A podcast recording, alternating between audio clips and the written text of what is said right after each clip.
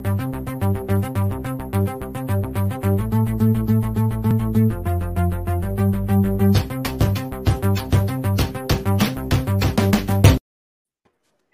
and good evening, everyone. Welcome to this week's incredible new episode of Primetime Gaming with Mr. Boomstick and friends. And of course, I am your host, Mr. Boomstick XL. And obviously, you can hear the excitement in my voice. I've been, I haven't podcasted since last Wednesday, and I kind of feel like I've been missing something. And one of the things I enjoy is not only hanging out with the incredible panel I have put together for you each and every week on prime time, but it's hanging out with the community to get the you know temperature of how everyone is feeling, how you enjoyed the holiday, what games you picked up during Black Friday, and what we're going to be talking about today. It's a lot of fun. Uh, one of which is ridiculous, but the mag has a lot to say about Phil Spencer caught red-handed paying Ubisoft to make sure Assassin's Creed Valhalla runs better on the X and not on the PS5. Folks, it is groundbreaking news, and I think Phil Spencer has just officially lost his job at Microsoft. But we're going to get into that. But let's get into the introductions as we wait for everyone to file on in here. We're going to start with the Mag. Mag, welcome. You didn't celebrate Thanksgiving like we do here in the Americas, mm-hmm. but in you were he, you celebrated in spirit with us. How the heck have you been? I have been very busy. Wonderful. Hello, everybody. Boom, chat panel. Yes,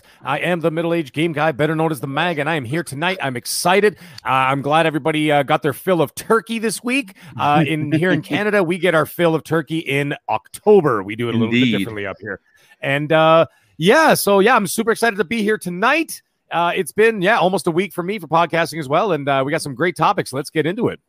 Yeah, I mean, obviously, we're going to get into some fun ones. We're going to get into the uh, ridiculous shenanigans that is, uh, on, you know, social media and poor, poor, poor Phil Spencer being thrown under the bus by the toxic community on how, you know, because of his inquiry on how some games were at some point running better on the PlayStation 5. And obviously, that cannot be true simply because the PlayStation 5 is a great machine in itself, but it's not a more powerful machine. So obviously, they had to make some sort of adjustments on several games like Dirt, like AC Valhalla, like Watch Dogs.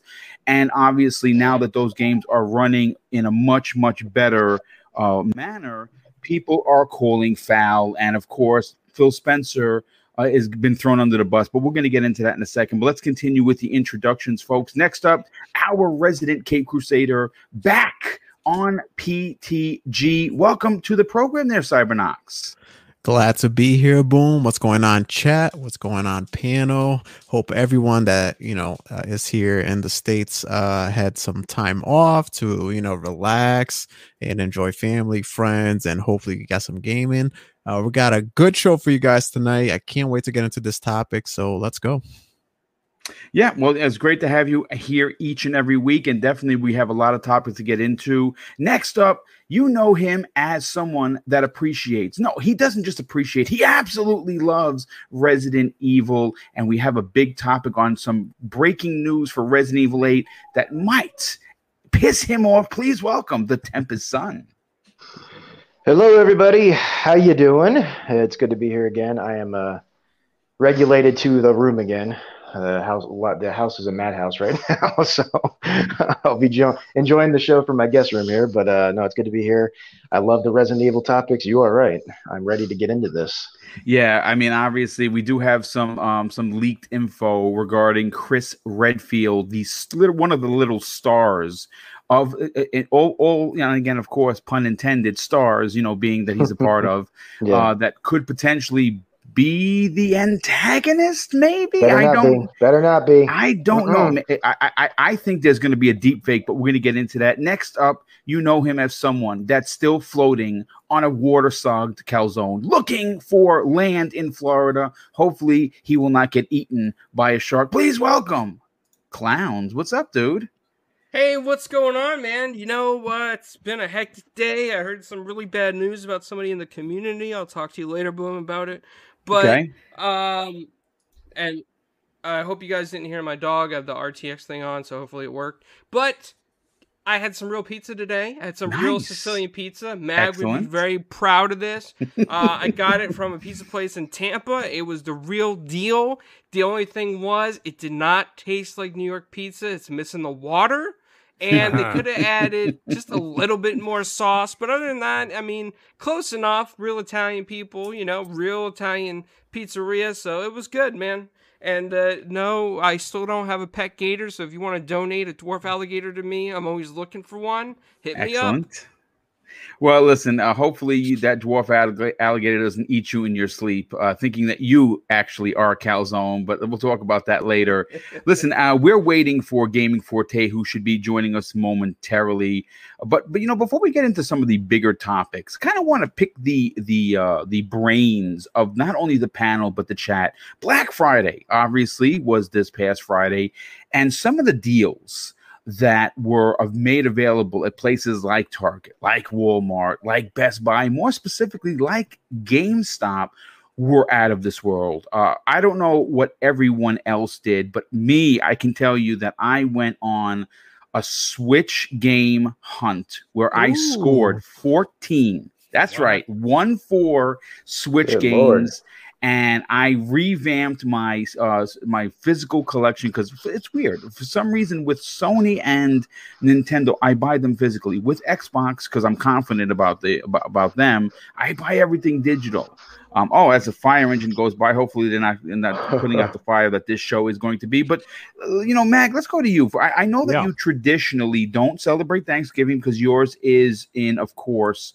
October. Mm-hmm. But did you take t- take advantage of any of the Black Friday sales that were going on this past weekend? Well, I got to tell you, we do have Black Friday up here. Uh, they do do all the sales and everything. And usually, actually, they usually do it for about two weeks before. It's like Black Friday month, which makes no sense, but Ooh. it doesn't matter. It's still fun. But here's the problem with the launch of these two new consoles that just came out.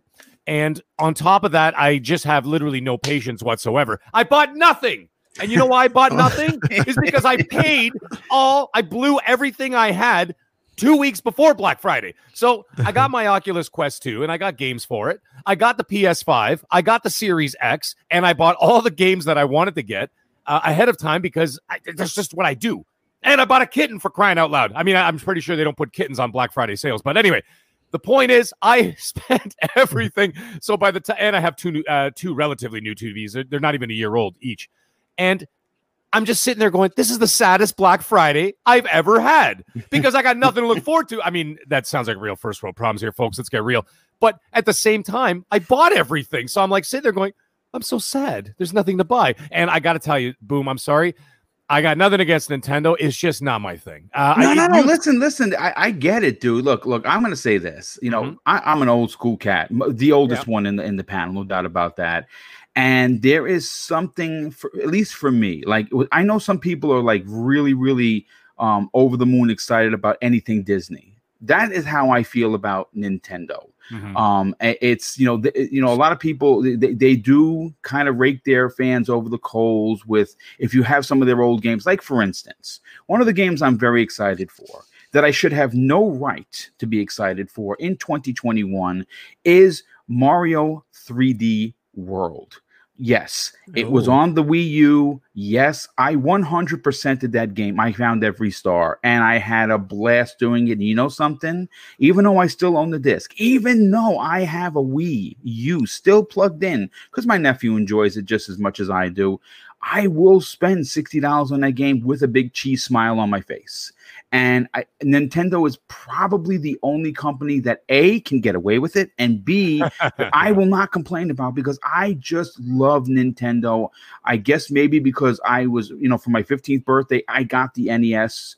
Um, and I have been a Nintendo kid, and I'm 50 years old, and I have never lost the love for the iconic mustache and just everything that comes with it. So I, I, I hear you. I hear that, that you know the Switch may not be your bag. Um, but it's I again I went I went crazy, folks. I bought yeah. everything that I passed up on, and then some new stuff on top of that. But uh, let's go to uh, Tempest Sun. Tempest, um, I you obviously know what I bought. You obviously know what Mag bought. Well, he didn't buy anything because he was practically uh, you know, hooking on the corner because he spent all his money before that beforehand. Yeah. What? What yeah. did you take advantage of anything on Black Friday?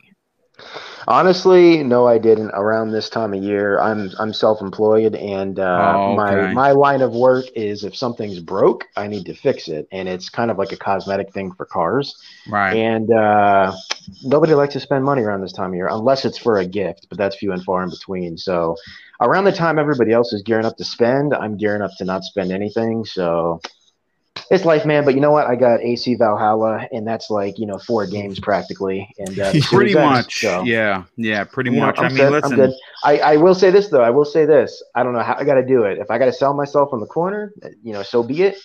I think I'm going to get Fenyx Rising because that dude, is, it's getting incredible awesome. reviews, dude. Yes, it is. Yep, they're yep. calling it the sleeper hit of of 2020, and they're saying that it is it's going to fall in line with a game of the year nod by many, many wow. people. Nice.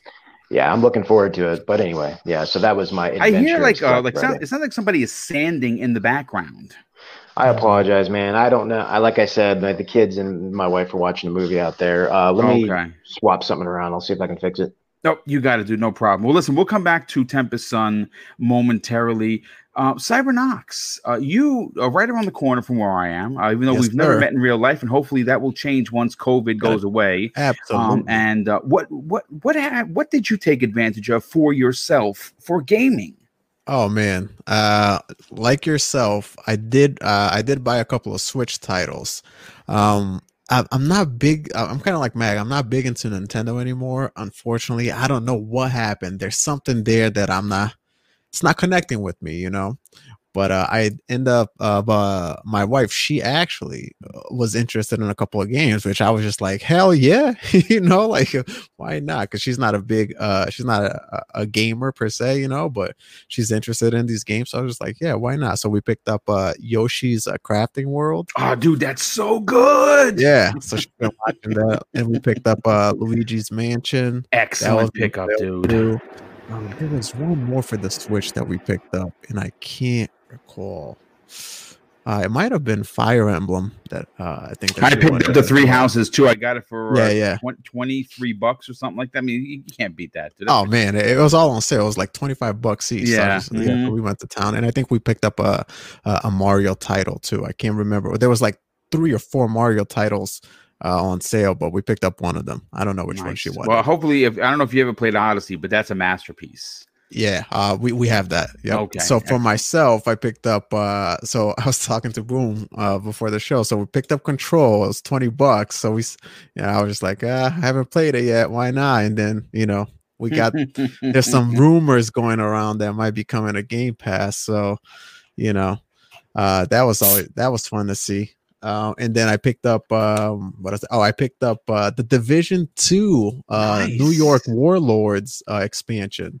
Nice. That was on sale for like eight bucks. I couldn't oh pass God, on ridiculous. it. Yeah, I, know, I, I, enjoyed the Division Two a lot.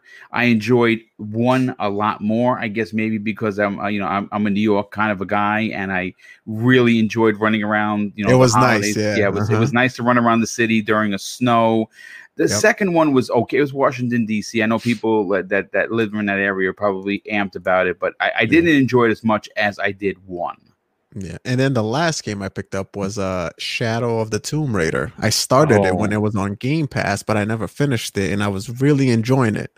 By the time I came back around to it, it had gone. So I saw it was on sale. It was only like 15 bucks. Oh, that's a good deal. Picked that yeah. up and I was like, oh, I'm all set on games right now. It's not like I already have a backlog and I'm playing Valhalla, Destiny, and all these other games, but add some more games to it. You know, it's always great.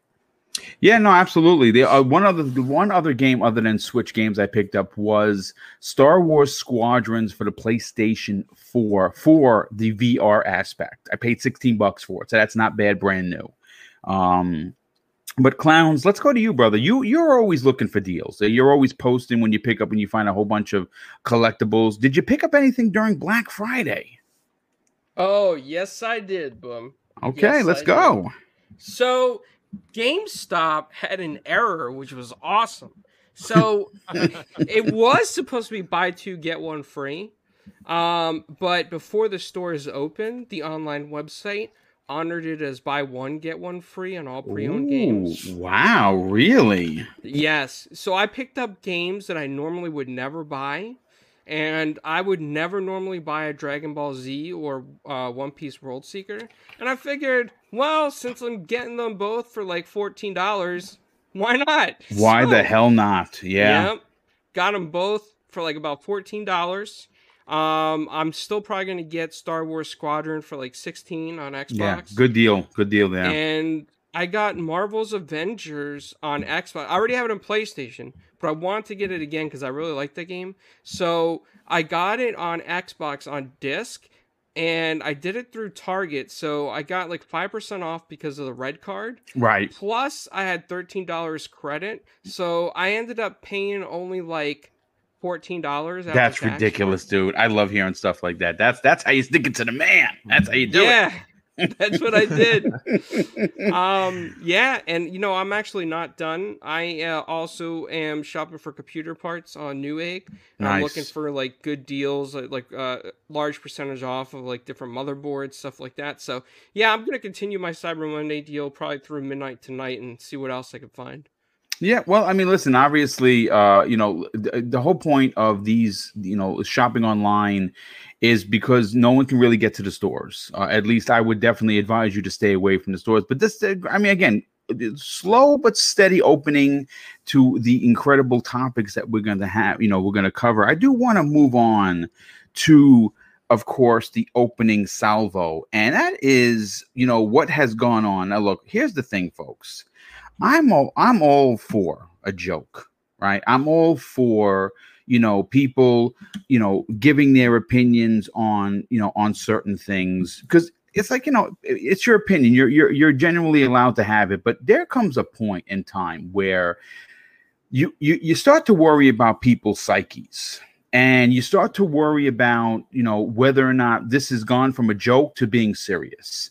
And obviously Digital Foundry um, did a bunch of analysis on games, you know, comparing PlayStation 5 games running versus the Xbox Series X running. And of course, we kind of knew that was going to happen. And in some aspects, there were some parts of like AC Valhalla that were running better on the PlayStation 5. Now, I don't really have a problem with that. I mean, I have almost 40 hours into the game. I and here here's a little now that they we got the update, I, I know I'm going to get shamed for this. I'm not playing it at 60 frames, folks. I, am a graphics whore, so I'm playing it uh, 4K 30 because I like the detail. I like the the the you know, again, I'm a graphics whore, but there were there were some, you know, some people that were, of course, you know, it's like anything on the internet, you know, people are going to run with it. But it turns out that this running narrative on social media happened right before the Thanksgiving holiday. And of course, what's worse is I actually saw Twitter posts and Reddit posts and an ongoing debate on how AC Valhalla could possibly run better um, on the Series X. How could this be if it was running better on the PlayStation 5? Well, they, you know, uh, Ubisoft, I guess, was working close with Microsoft to figure out why the performance wasn't as good on the better piece of hardware. And they figured it out. And it turns out that um, it's now running absolutely fantastic. If you if you haven't played it or you you were playing it and you get back to it now, you're going to immediately see a difference in just about everything. Um, and for some reason or another, um, the PlayStation version, uh, PlayStation 5 version, through the patch that was sent by Ubisoft, remember, folks, not Microsoft, um, it somehow downgraded the PlayStation 5 version. So, of course, the toxic community that we all want to avoid in social media came out with the torches and pitchforks and they aimed them at Phil Spencer, head of Xbox. Now, of course, this is preposterous, but there were many, many people. And again, I read these threads, and I got to be honest with you. It worries me that people actually believe that Phil Spencer, and these are the words that I read, paid, paid Ubisoft to sabotage the PlayStation 5 version. Now, just saying that out loud makes me feel like a complete boob because it's ridiculous. It's preposterous. And but there are people that actually believe this. And we were talking in our private DM like we always do before the show. And Mag, you kind of got a little bit of a mouthful on this to, to talk about this. So why don't you get into how ridiculous of a story this is and why we're even talking about this?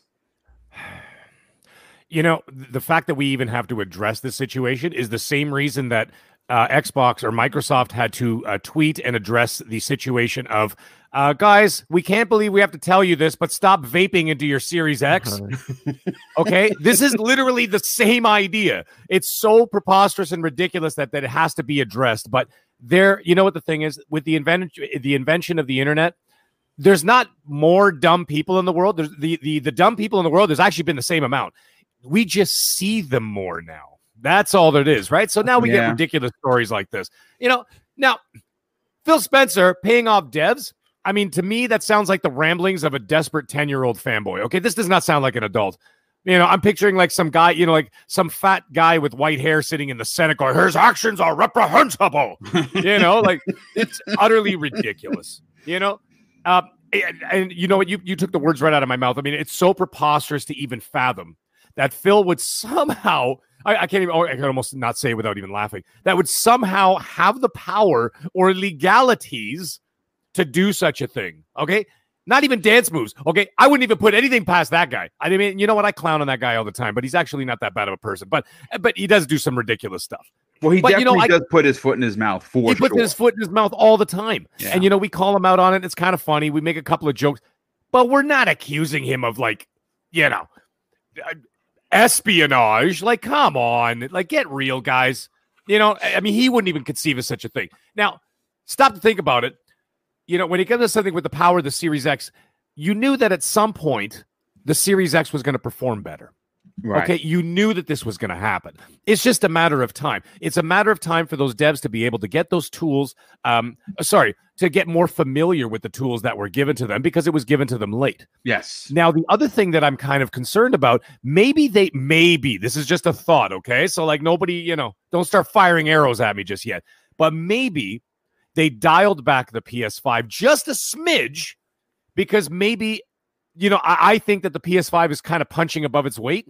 Does that sound does that does that make any sense to anybody? Oh, I believe it is, and I'm not saying that that's that that, that that's a wrong thing, but the, mm-hmm. the, the, you know, we don't listen. Look, folks, here, here's the thing. To, to Mag's point, and I again, I never thought of this Mag until you just put that whole sentence together.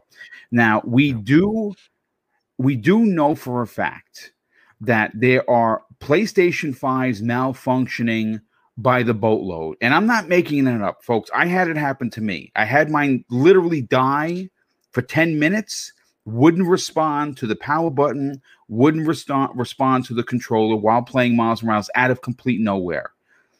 And finally, after 10 minutes, I don't know what happened. I, it didn't say that it got hot because it's it's it's where it needs to be so it does not get hot. But I know that it had to rebuild everything because yeah. the error message came on, rebuilding, rebuilding, rebuilding. Finally, the screen went black. It came back on. Now, thank God, there's been thank no God, yeah. But I mm-hmm. will say that we do know that Sony has overclocked certain aspects of the PlayStation 5. Now we again, right. this is this is not this is not me headhunting for the PlayStation 5. Folks, I support it. I love my PlayStation 5. In fact, that's all they played over the holiday weekend. Mm-hmm. But the bottom line is that maybe, maybe Mag, you're on to something because oh. maybe the way that they were doing it for AC Valhalla had the console running hot. Exactly. And I mean, like I said, it's just a it's just a thought or a theory. I'm not saying it's fact, but I mean, it sounds pretty plausible, doesn't it? I mean, when you start thinking about it and you start hearing about all the issues, you know, the over uh, and they for sure overclocked. So that's what makes me think that maybe they're punching a little bit above their weight and they're doing that obviously because they know that the Series X is more powerful. It is not. It's not even a question. And even even those uh, even Digital Foundry, they're like they were they were confused and they were like, oh, I don't understand what's going on right here, right now. And, you know, they, they couldn't yeah. understand mm-hmm. why the Series X was underperforming. And they know that it is physically a more powerful machine. And again, I, I, I don't have a problem with PlayStation. I have one. I'm looking at it right now. It's like the Empire State Building on my coffee table. It's ridiculous. I love the thing though. Anyways, I've been playing it like crazy and I have no issues with it. But at the same time, if you're going to try and punch pound for pound with Xbox, I'd rather you didn't because I want the console to still live. I don't want my console to burn into flames because mm-hmm. they're trying to match, uh, you know, specs on a Series X. Okay, I don't want that. I want the experiences that Sony offers. Yeah. I don't want you to go toe to toe with Xbox, okay, in terms of power. It's not going to happen unless they release like a PS5 Pro down the road. But what they've got right now, you focus on good performance, decent performance, excellent graphics, and outstanding stories. You know, whether it's single player, multiplayer, whatever the hell you're into. Okay. I personally play them for the exclusives. Okay. So give me good exclusives. I don't care if it's running at 45 frames per second versus 60. Give me an outstanding story and an amazing experience. I got to tell you, that Astro's Playroom, it Dude. is on, it is so good. Oh my God. Okay, I absolutely adore that game, and not only because it's a fun little, cute little game with this robot jumping around and you know beating the beating the crap out of centipedes, but whatever. The point is, I like it because it's an homage to the entire history of PlayStation. You see it how is. like you could find like memory cards from like PS2, and it's a celebration of the entire history. Give me stuff like that. Yeah. Don't try to punch pound for pound, okay, with with Xbox in terms of, of, of specs and power. You're not going to do it. So I have a feeling that maybe Ubisoft made a decision and saying, "Hey guys, you know, maybe we're going to dial it back just a bit." And by the way, they're not just going to do that without Sony's permission. Okay, so they have to go through Sony in order to do that. You know, they can't just do that and then just be like, "Yeah, Sony, bite it." They can't. They have to go through and be like, "Listen, this is our thought process." You know what I'm saying? They're like, "This is our thought process. This is what's going on." These are not decisions like you know, you walk to the cupboard and go, "Do I want a cookie or do I want a bag of peanuts?" These are big decisions. You know what I'm saying? These are big decisions made by big people with big money involved and yeah. big money at stakes. So at stake. So you know that, that these are not decisions to be taken lightly. Therefore, Sony knows. To think, I'm going to bring this all back now. To think that Phil Spencer, I, I can't even say without laughing again. To think that Phil Spencer had something to do with this, you need to get your head checked. It, re- it really it, it becomes uh, the, the the the kind of conversation that people want to have beyond this is something that you would have in a schoolyard when you're 10 that's maybe I'm just, seven. i'm saying a desperate 10 year old it is it, it is again preposterous. Uh mm-hmm. listen i, I want to bring um clowns into the conversation here for a second but before i do clowns let me just catch up on some of these outstanding super chats. And the first one of the evening comes from a very generous friend of the show hank dank. Drops a very generous five dollar super chat says hey boom and panel keep doing what you guys are doing and happy holidays. Hope you're getting everything you want and need. Well thanks for the compliment and thank you for the well wishes.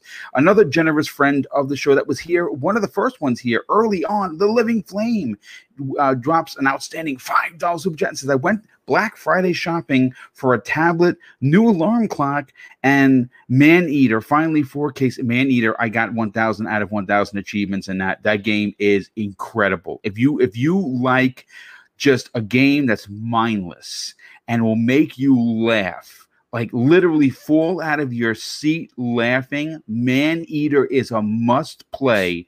Boomstick approved 100%. Thank you, bro. He says, and it was jawsome experience. Oh, dude, that's a great pun. I appreciate it, brother.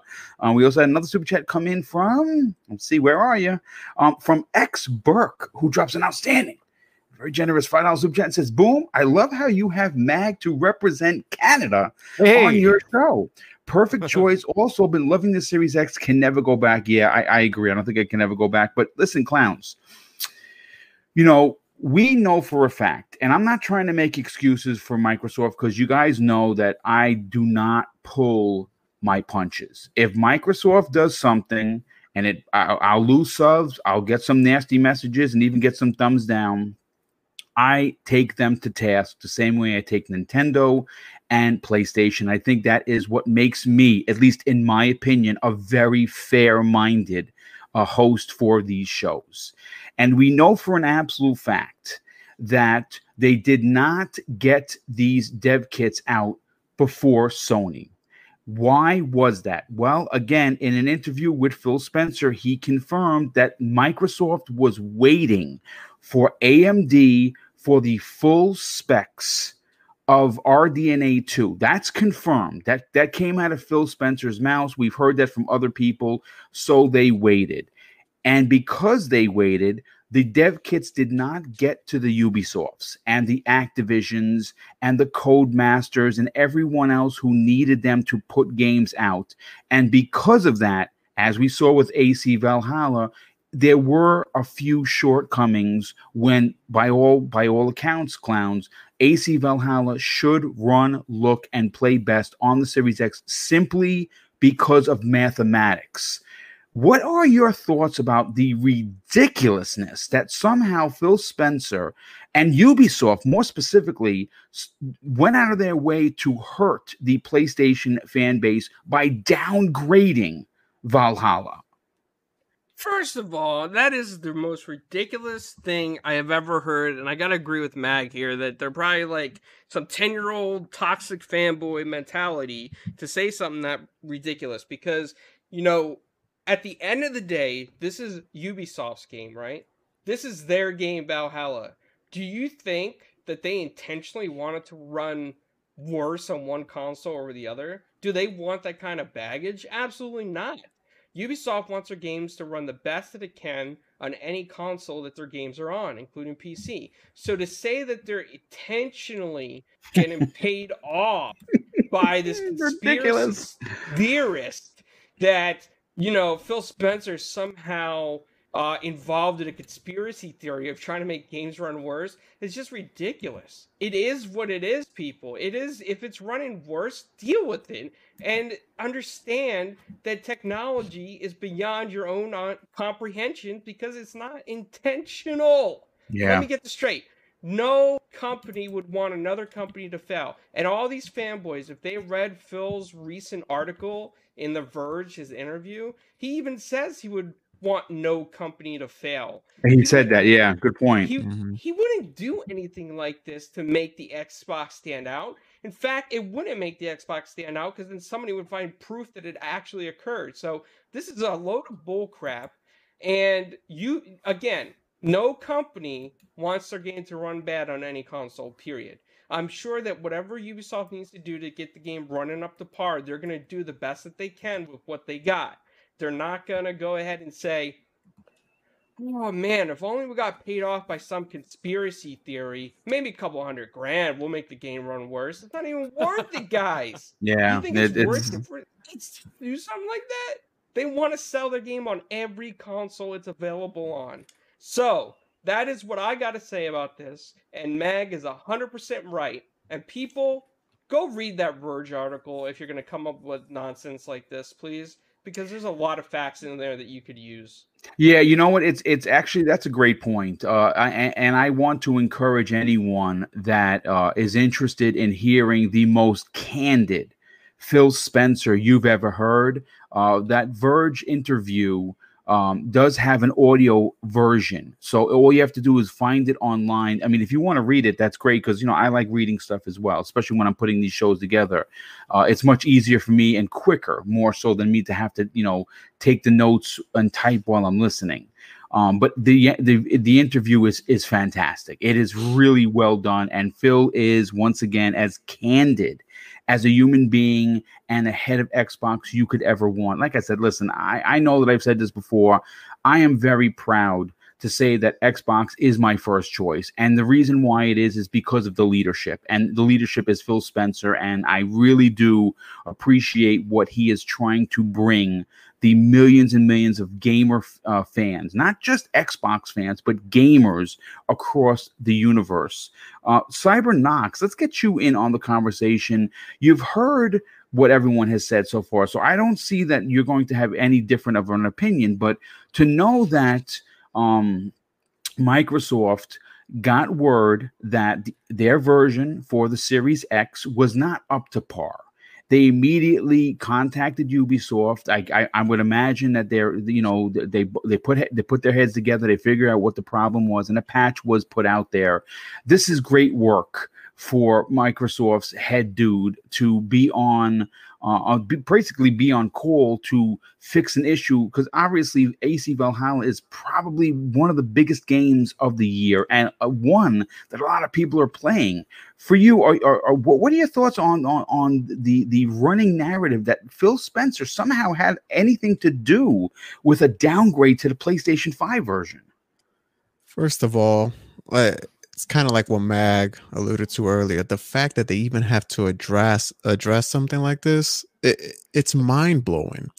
You're telling me that Phil Spencer, a gamer, because we all know he's a gamer, okay, by heart, the one who's been praising about Unity and how he wants to give gamers choice. Let eh, he wants all game. He wishes that games could be played anywhere. You yeah. know, mm-hmm. he wishes that all games would be accessible to all types of players. You're telling me that that guy actually went and paid. So uh, come on, guys, what are we talking about here? It's ridiculous. It's ridiculous. It makes no sense. Now, with that said, them questioning why AC Valhalla looked the way it did on a console that should be performing better, that's absolutely, I would do the same thing. Yeah. You know, why is this game performing the way it is on this piece of hardware that's capable of doing so much more? Now, we all we, we know that Ubisoft games uh, usually at launch they're not the best optimized games they're very buggy uh, assassin's creed games have been have had you know misfortunes before unity was a big example of that so um ubisoft games tend to come with a little bit of bugs but for, for you guys to for someone to bring up this narrative that they are paying ubisoft to deliberately uh downgrade the PS5 version and just optimize the Xbox Series X version so it looks better, it makes no sense, guys. Like, come on. And there's two if you think about all these variables, like it doesn't make sense. One, what if someone finds out their reputation goes uh, they they no longer have a rep, they, they no longer have a reputation right? Ubisoft no longer is a company that can be uh, to be trusted. Exactly. you can't trust them anymore. Microsoft, mm-hmm. they, they, they're gonna go against everything they've been that they've been trying to do. They've been pro consumer, pro gamers this whole time. They've been trying to give gamers everything and allow them to, you know, just enjoy this hobby that we love so much, gaming, without all of this nonsense, with all of this, you know, Phil even uh, referred to as uh, gaming tribalism, you know? Yes. Yep. So, uh, so, no, man, there is, it's absolutely nonsense. On paper, you know, Microsoft, um, their console is the most powerful console. It is. So them just questioning that, like, why is this? Why is is um Valhalla not performing to the capabilities that um it can? it's just normal. It's just you know someone maybe even trying to help out developers to faster optimize their games as well with Valhalla. You know. So no way, man. Phil Spencer, that guy, man, he has done so much for the Xbox community. Just look at the Xbox ecosystem and the platform that it is today compared to what it was. Like, yeah, no, no that, that, that, that's no a way. fantastic He's, point.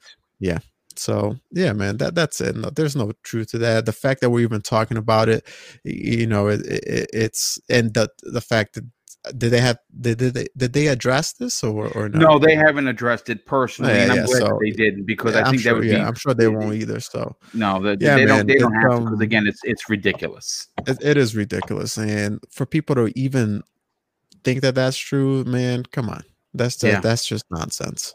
I absolutely agree. Listen, before we get to, of course, Tempest Sun, I want to welcome in a surprise guest appearance from not only Noof Nukem, the other Canadian. We have not only one, we have bookend Canadians here today, but we also have we might see, and we're gonna I'm I'm looking at the flight schedule. His his chopper should be here momentarily. We could get a, we could get a visit from Arnold Schwarzenegger. Noof, How the heck have you been, brother?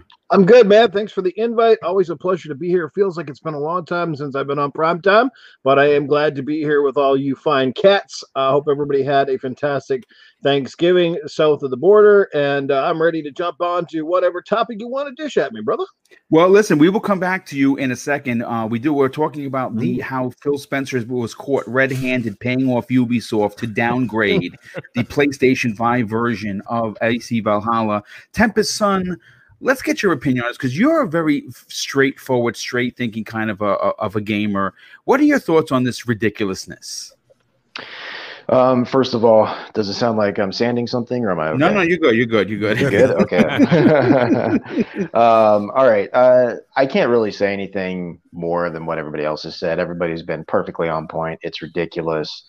Um, instead of focusing on the negative, I, I, I, can pull from it a positive, not just because the Series X is running better, uh, but they added uh, options. It was a big yes. patch. They fixed yes. a lot. They did. They mm-hmm. fixed a lot of bugs.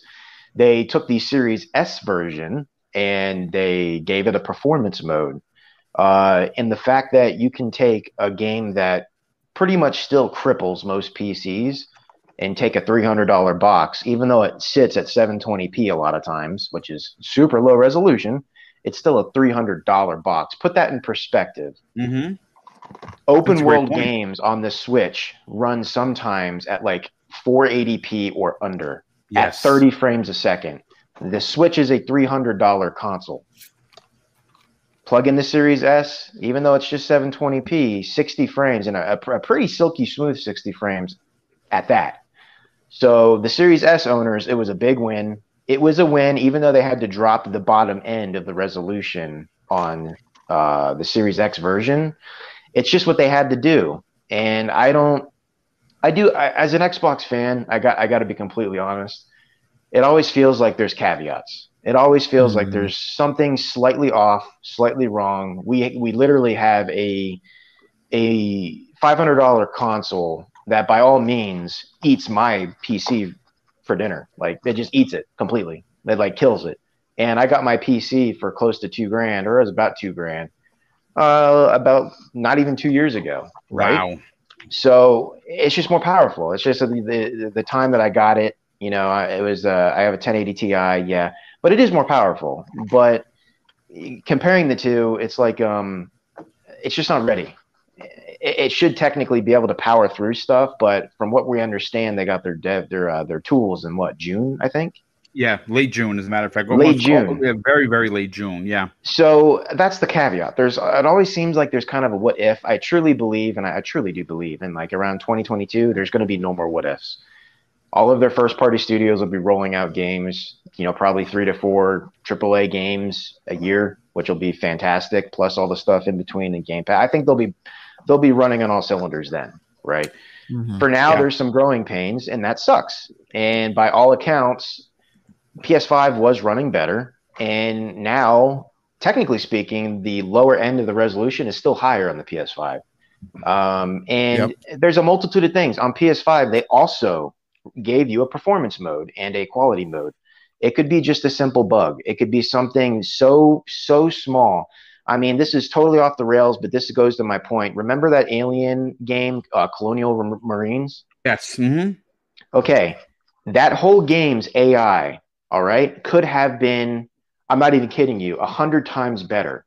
Not perfect still, because the game was crap, but a hundred times better. And the AI was the worst part about that game. The alien AI was just stupid, like so dumb. It, was, it was it's, it was bad. I mean, listen, I, I, it was again, bad. It was it was awful. Yeah, it was. Yeah, it was a typo. Do you remember that story? Mm-hmm. It was a typo in the like config files or something. Not config, but it was literally a typo.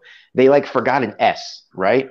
Somebody found that out, put the S in the uh, the, the game code, and voila, the AI was like a hundred times better. So I'm just saying they did change stuff in the game. They fixed bugs and everything else. So it still runs perfectly fine on the PS5. So this notion that Microsoft paid actual money to, to, and told Ubisoft to make it work is, is ridiculous.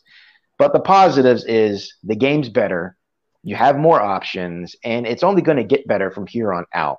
And for future titles for the Series X, it's just growing pains, man. This is uh you know, they waited. In the long run, I don't even think in the long run. I think in the next six months to a year, it's not going to be a long run to get to that point. But I truly think these developers will have time to like mature their skills on these on, on the, the, SDK. Yeah. yeah. So I, I I think it's fine.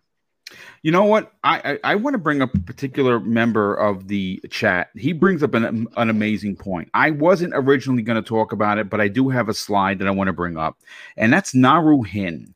He says this, uh, and I, am actually going to pose this question to Noof Nukem. He says the one that spread this ridiculousness is John Linneman. He makes Digital Foundry look bad and unreliable. Now, to his point, he, I I, I want to just do a, an asterisk it, like in real in real time um you know john linneman uh, has been and we know this for a fact has been bullied online by many very very sad human beings that, that we can that, that that are considered gamers and i want you to understand something if you partake in bullying, if you partake in harassing or threatening, and I happen to find out about it, you understand you're going to be blocked.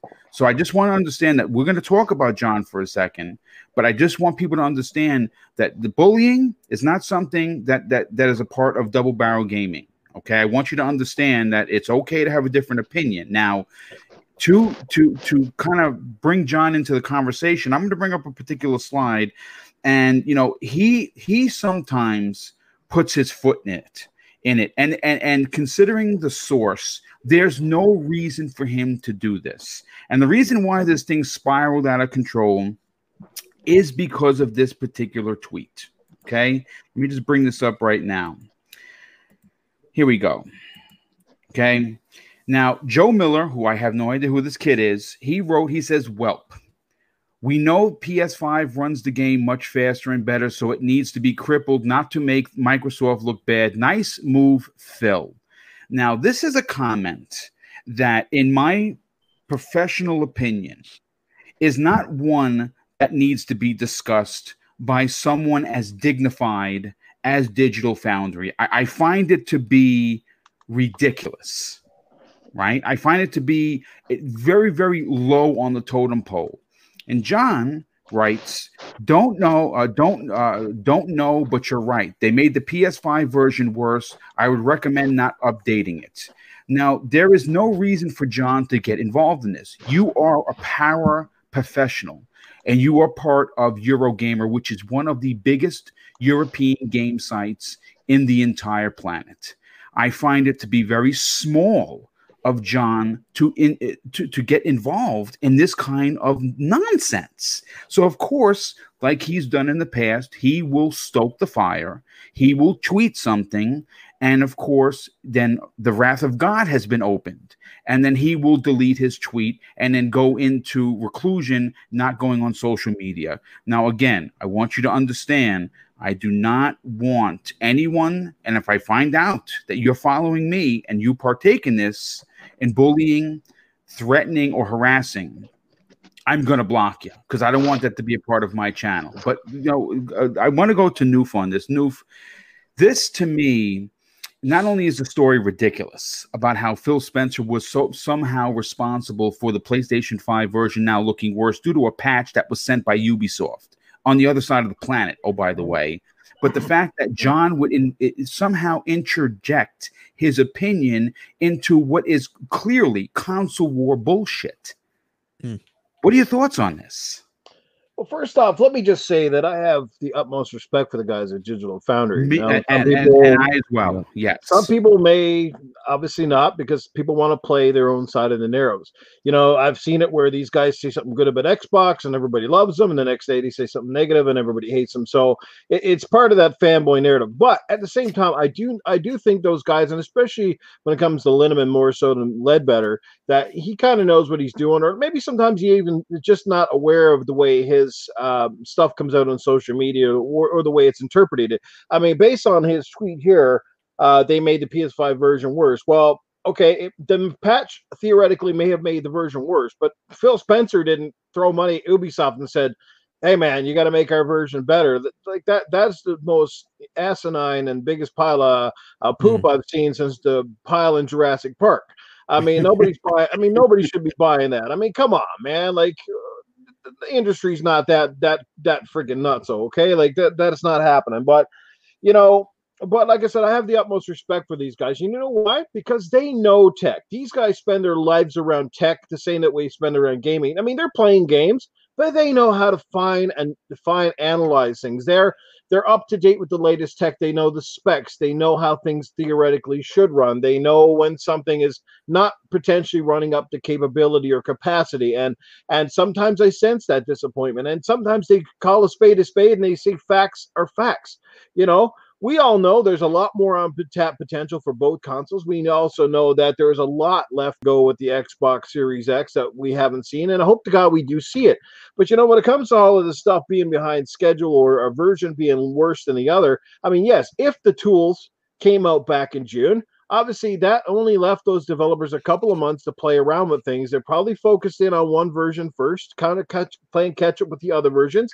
And at the end of the day, look, if I give you a shovel and I get a shovel, but you get your shovel a, a month before I get my shovel, don't you know? Generally, if you're working at the same rate, aren't you going to dig that hole deeper than I would? Right? Yes, makes sense. You know, but- look, and, and it also comes down to talent levels. It comes down to um, is talent because look, you look at the cooking shows, okay, and and this is a great way to put analogies in there. The cooking shows. You look at these cooking shows. Every cook that's in there, right? Uh, they all have pretty much the same tools. They're given the same ingredients, and at the end of the day, somebody makes a masterpiece and somebody screws it up because it comes down to talent. We've seen this time and time and time again with Sony studios, no matter how big they are or how small they are. Hence, Naughty Dog, we know they have a ton of talent. Hence, somebody like uh, Sony, uh, is it Bend? I think it's Ben. Uh, or, yeah, or, Bend Studios. Yeah, mm-hmm. uh, or the one ready at dawn that did because I'm playing uh, going back to the order, and I'm I'm still blown away by how amazing that game looks from one of their studios. That's not even considered a top studio. Now they're not a studio of Sony anymore. I think they're actually going to make VR games. But you see my point here. It comes down to time, it comes down to tools, and most importantly, nine chance out of ten, it's all about talent. It's about who can get the most maximize results from the from the tools the toolkits given and it's like olympians. I mean it's amazing that a gold medal is often separated from second place by what? A fraction of a second. Seconds, right? Yeah. and that's what i'm not getting a gold to a silver but nobody remembers silver even though you were like 0.2 seconds off nobody mm-hmm. remembers your name. It's all about the gold right? Yeah indeed. I, this console race is much the same on paper, Xbox is the more powerful console. In time, we should see the bulk load of games running better right from the hop because it just if they tap it properly. But again, if if they're if everything is going to be based on the lowest common denominator and they're not going to put the full efforts in, then it makes no difference. And we're seeing this with the Switch. I mean, first of all, I just found out that Doom Eternal is coming to the Switch. Is anybody else, Jaws, not on the floor thinking, how in the hell is that even possible? How are these games? Who the heck knows? They put The Witcher there, man. Possible. They put The Witcher. This is what I'm saying. So you know what? Even though those games don't look and run as smooth as say you know an Xbox One or uh, or X a uh, PS4, you got to give them credit. First of all, they tried, and 2nd mm-hmm. of all, mm-hmm. they actually made it work, which is even more impressive. Yeah, I mean, for the average Switch owner, you know what you're getting. Uh, you know it's going to run at 30 frames a second or less. It's going to have lower resolution textures. They're going to do what they can to get it running. But the fact of the matter is, it's not to the point that I look at Doom Eternal on the Switch and go, man, it was like the difference between 16 bit and the 32 bit era, right? totally you know these are not night and day gaps but they're gaps that you can see those guys at digital foundry break it down it's really unfortunate so many people jump on linneman they jump on leadbetter every time they have a negative skew for one console or the other and it happens on both sides it's not them trashing xbox constantly or playstation because we see it I mean, look how much heat they took when they had to finally admit that Red Dead Redemption 2 looked and ran a hell of a lot better on the series on the One X. Can, right? can I can I say something real quick though? Yeah, yeah jump in. Yeah, absolutely. I I absolutely I I, I ring the bell. I've considered signing up to their Patreon account just to support them, even though they don't need my support really. But I love Digital Foundry. I feel like I learned something when I watched their videos. Um, I feel like in the realm of video games and tech, they've made me smarter. I appreciate them. But there are some just oddball things. Like for the mm-hmm. first, I'd say, year that the One X was out, mm-hmm. they were doing the comparisons between PS4 Pro and One X. And all of a sudden it stopped. Instead, what they started doing was comparing the One X version to PC. PC. Right. Mhm. which always struck me as com- way out there, like odd. Mhm. Like, why would you do that? Because it's like you know the PC version is going to be better. You're talking about a difference of potentially a thousand to fifteen hundred dollars, easy. You know, so it just never made sense to me. Now all of a sudden, the comparisons come out, and by all means, I'm not taking anything away from the from the PlayStation. You know, their dev kit dev kits have been out there forever, so you know, kudos to them. They're winning. They're winning the quote unquote how games are performing right now. They're you know the power race or whatever currently. So it is what it is. They're they're they're winning that.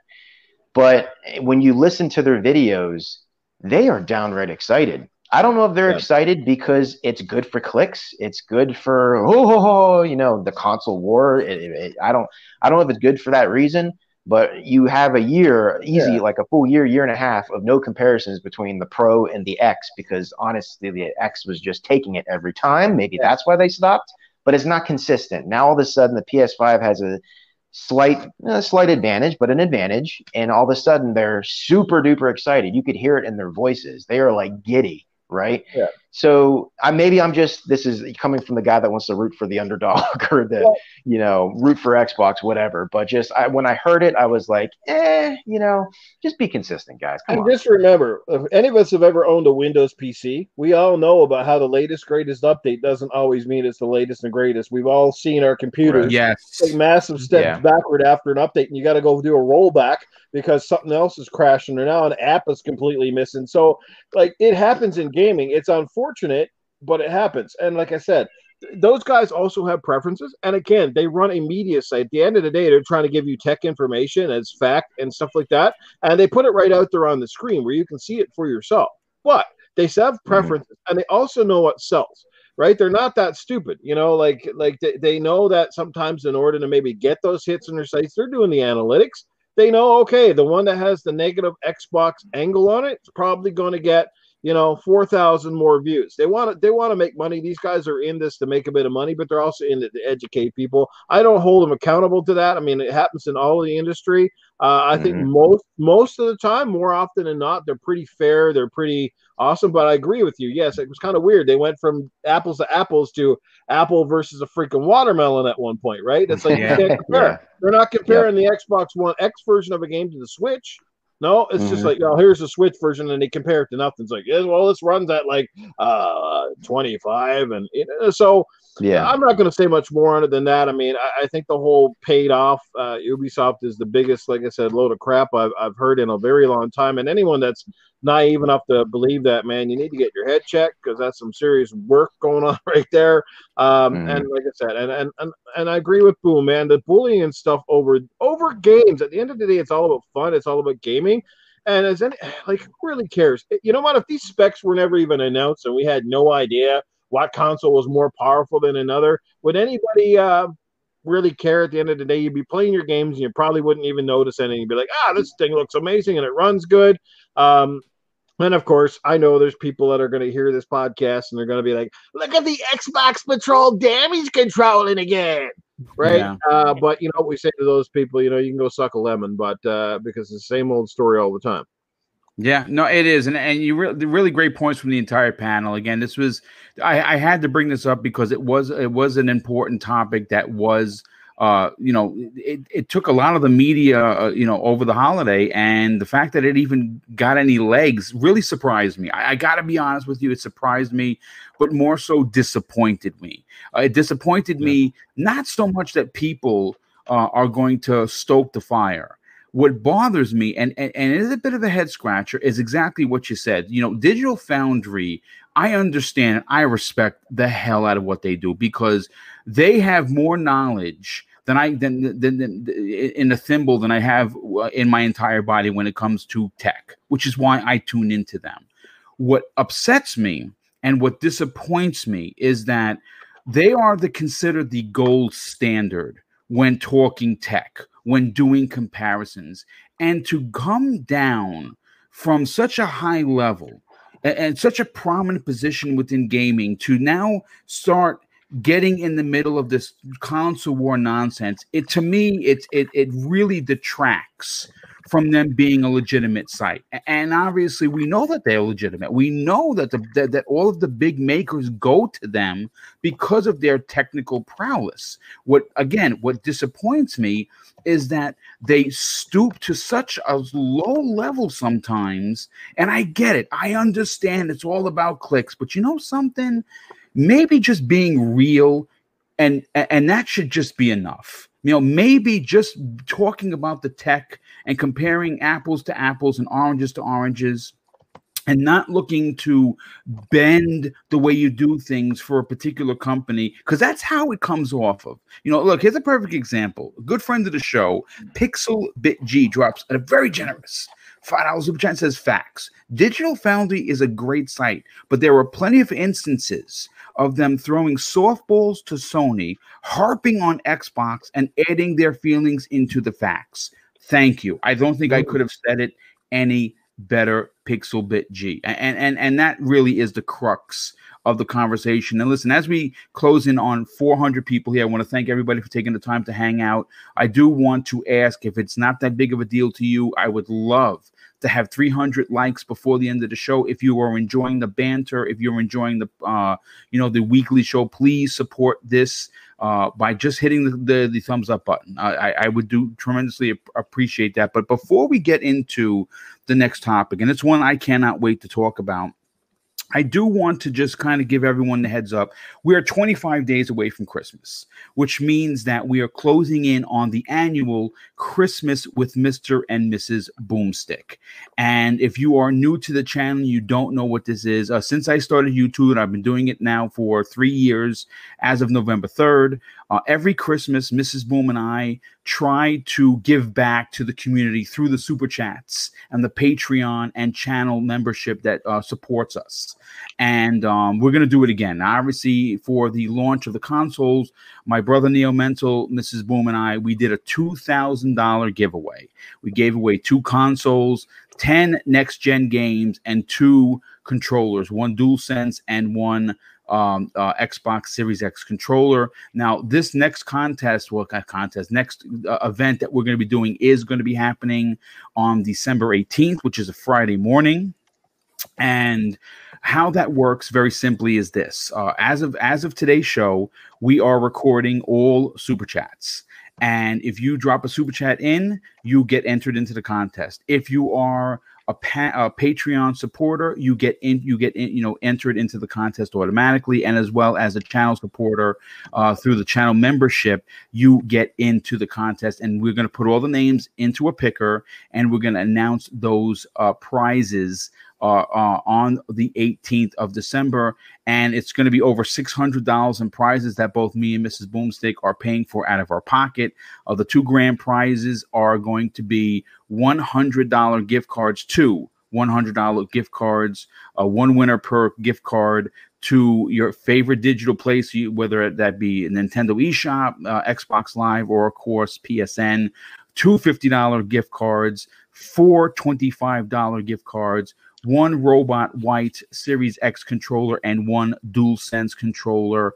And uh, again, one winner per prize. And we're doing that on the 18th of December. So if you are someone that has dropped the super chat in, if it's someone that you are already supporting us through Patreon and or channel membership, you will be automatically entered into the contest. And uh, again, it's just our way of giving back to the community that has been so generous to, for for us and Double Barrel Gaming. And I just kind of want to make that quick announcement. But I do want to move on to a topic that I know that our good friend Tempest Sun cannot wait to talk about. Now, look, Resident Evil, if anyone knows me, knows that that is by far my favorite franchise of all time. Uh, I have beaten just about every Resident Evil, even the crummy PlayStation 2 light gun games I've beaten and still own.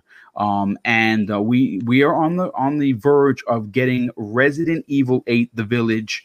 I believe it's going to be coming out in February. I don't have confirmation. I think we're going to get that much sooner than later. Uh, but but Capcom likes the first quarter of the year for their Resident Evil games. We've seen that with Seven. We've seen that with re- with uh, Resident Evil 2 remake, and last year we got Resident Evil. I'm not sorry, last year. This year, we got Resident Evil 3 remake. I believe it was in April. So they do like that first three and four months. So I'm going to imagine that we're going to see Resident Evil 8, The Village, um, possibly releasing. But we do have some artwork that re- that was leaked, and it may have spoiled a big twist. And if what I think it's going to be I don't think Resident Evil fans are not going to be as happy uh, with the with, with the potential turnout. Now, in a story pulled directly from comicbook.com, they're reporting new artwork for Resident Evil Village or Resident Evil 8 appeared online last week, with the artwork potentially spoiling a big twist that we may or may not see ha- uh, happen in the game. Now, the leak in question was spotted via the game's Steam listing and showed an image involving Chris Redfield, one of the heroes of Resident of the Resident Evil franchise, uh, with his face cut in half. Now, not literally cut in half, but on the other half of the of the picture was a werewolf. And we do know that werewolves are a new um, type of enemy in this game. Uh, and uh, a lot of people are starting to suggest that maybe, just maybe, Chris Redfield somehow gets turned into a werewolf and he becomes the antagonist of the game. And I know that Tempest Sun is not going to be happy about that. But listen, real quick. Oh, there's your little guy. Hey there. How's everything? Yeah, as my little girl here, I'm multitasking. Oh, okay. Somebody said it's true. uh, well, listen. Uh, I, I, well, it's good to see her on camera. She's so tiny. Mm-hmm. My God, you must be a very big man in real life because she seems very small to you. yeah, um, she's a little um, girl. Yeah. But listen, uh, what's that? Huh? No, no, I said baby rain. yeah, baby rain. That's her. Yep. The yeah. um uh, Tempest Sun, the aesthetic gamer who uh, who is someone that has in the past leaked massive amounts of Resident Evil and has never been wrong. I mean, the guy is a guy or girl for that matter. I don't know who the person is, but they go by the aesthetic gamer. They have knocked it out of the park. And they are reporting that the official artwork for the game is showing Chris Redfield bundled up in the snow, looking downward, uh, and you know, what are your thoughts if they're going to make him into the uh, the antagonist rather than the protagonist of the game? Okay, so they can do. Okay, first of all, I said this in the DMs, and I mean it. Um, I don't have many tables in my house, maybe three to four. So after I flip those and it's not enough, I'm going to go to the nearest furniture store which I think the closest one is Rooms to Go. I'm going to flip every table at that store. Well, hopefully uh, you, you, don't get arrested so we can get yeah. you in on the next podcast. Listen, Chris is my dude. There's no way, and he's like, you know, he's like the ultimate good guy. I mean, it is what it is. You know, he's the best. So uh, they they do this. They can do this all the time, though. It's very well possible that they're just trying to trick us um, for promotional uh, material too. That's a common thing where they show half of the protagonist face and half of the antagonist face. Yes, absolutely. So it could be it could be that there's a, a bad guy they haven't shown yet uh, in the game that is a werewolf, or potentially if he is a werewolf, if he manages to not be like a dick of a werewolf and, and just be like a bad guy, I guess maybe it'd be pretty cool if Chris was also a werewolf. I mean, he was already pretty overpowered, so I mean, he might be cooler now, right? I don't know. It could be any one of these things. I just they they really can't make him bad. They just can't do it. I, if they do it, it just doesn't make sense. I mean, how would people feel? I mean, Chris isn't everybody's favorite. A lot of people like Leon more. Uh, I'm, I'm an old imagine they make him bad myself. Yeah, yeah, yeah. Same here. I just it just doesn't work. So I mean, I know they tried to veer us in that direction with the preview of the game with him shooting that person. I almost guarantee you that there was something wrong with that person. That person was a werewolf. That person was whatever, right? Um, I just think it's a marketing tactic. Uh, we've seen this stuff before. Uh, I mean, heck, you know, I love Halo, but Halo Five had a, an entire you know, oh. campaign, marketing man. campaign that had nothing to do with what the game actually was. I mean, do you remember that podcast, man? Uh, it was a Hunt the Truth. Yes. Dude, oh my god, dude, that was so hype. That was, yeah, was so good, good. so yeah. good. And so I get that game, and like, yeah, I, I, I would listen to it again. That was fantastic. I've never heard anything like it. And then all of a sudden, nothing. so I mean, who knows? Marketing can be absolutely anything. So I'm just gonna go with the fact that I know Chris Redfield, my boy. You know, he is the like ultimate good guy, and it's gonna stay that way. That's my prediction. If it's not, I guess I'm getting arrested due to flip tables. Look, the I will say this: the article did offer two different scenarios, and and, and the first scenario is exactly what, of course, Tempest Sun just said. Whether it was it was just showing half of Chris's face and half of the werewolf face, meaning that where this is who who is going to be one of the main antagonists. Now, I don't necessarily know if it's a pack of werewolves or it's just one giant, you know, nemesis-like character that's a werewolf. I, we don't know. We haven't seen anything. But what we have seen is again to to Tempest Sun's uh, point, Chris Redfield not acting not like Chris Redfield. He did shoot somebody in the head that I think was the wife of the uh, of the of the star of Resident Evil Seven and Ethan. So I, I don't know what exactly is going on, but I think somehow we're gonna be there's gonna be a deep fake here. Hey, hey, that that wife, I hate to say it, man, but she was damaged goods, bro. She was a mental case. There's no yeah. doubt about that for sure. But you know what? I want to bring um let's bring Cybernox into the conversation with this. Cyber, look we don't have a lot of information, but we do know that Resident Evil 8 is going to be one in first person, uh, like Resident Evil 7. We know that it's continuing the story directly after Resident Evil 7, which is going to be interesting on how they get to that country where they're going to mm-hmm. be at. Mm-hmm. And it does have a lot of reminiscent fact, uh, you know, like like looks to Resident Evil 4, which is currently being remade by the team that brought us Resident Evil 2 a remake. So I cannot wait for that. For you, what are your thoughts on on on this whole Chris Redfield thing? Do you think they could make him the bad guy? Listen, what I do know is I need to catch up on this lore really quick because that game is looking amazing. Okay, I gotta I, I, gotta catch up on Biohazard, uh, Resident Evil Seven, and I also I, I mean I played the Resident Evil 2 back in the day, but I want to play the remake too. Ah, okay, with Dude, that said, it's on sale uh, right now. By the so way, good. Oh no, I have it. I have it. Okay. I have it. We're just gonna play it. Just no time. But um, with that said, I'm on the opposite and I'm on the opposite side of the spectrum when it comes uh, to Tempest. Okay, you know what? Go crazy with it. Why not? We all listen. Look at that. We face. know. Look at we that want... face. Even Rain is upset. she agrees with me. Look at that. She's reaching. She agrees with me. Listen, it's too predictable, right? We already said it. A lot of people are speculating, thinking, "Hey, no way, man. He cannot be the bad guy. He's gonna turn out there's something else going on here." Too predictable. Be unpredictable. Maybe he's had enough you know maybe something happened that you know uh triggered him. Maybe you know he reached his breaking point. I don't know. Maybe he i don't know what they're gonna come up with but it, it would be interesting to know what made him turn into the antagonist wouldn't it? Rather yeah. than why is he you know acting this way and then just to be the good guy again? Like no come on. Yeah make him the antagonist. Why not? But i do understand you know that there's a lot of that there is a lot of love for Chris uh, Redfield out there. So I, am curious to see how they're gonna go. This game, it, it's it's looking good. I'm very in, uh, intrigued by it. I love the horror genre, so um, I, am really looking forward to this game.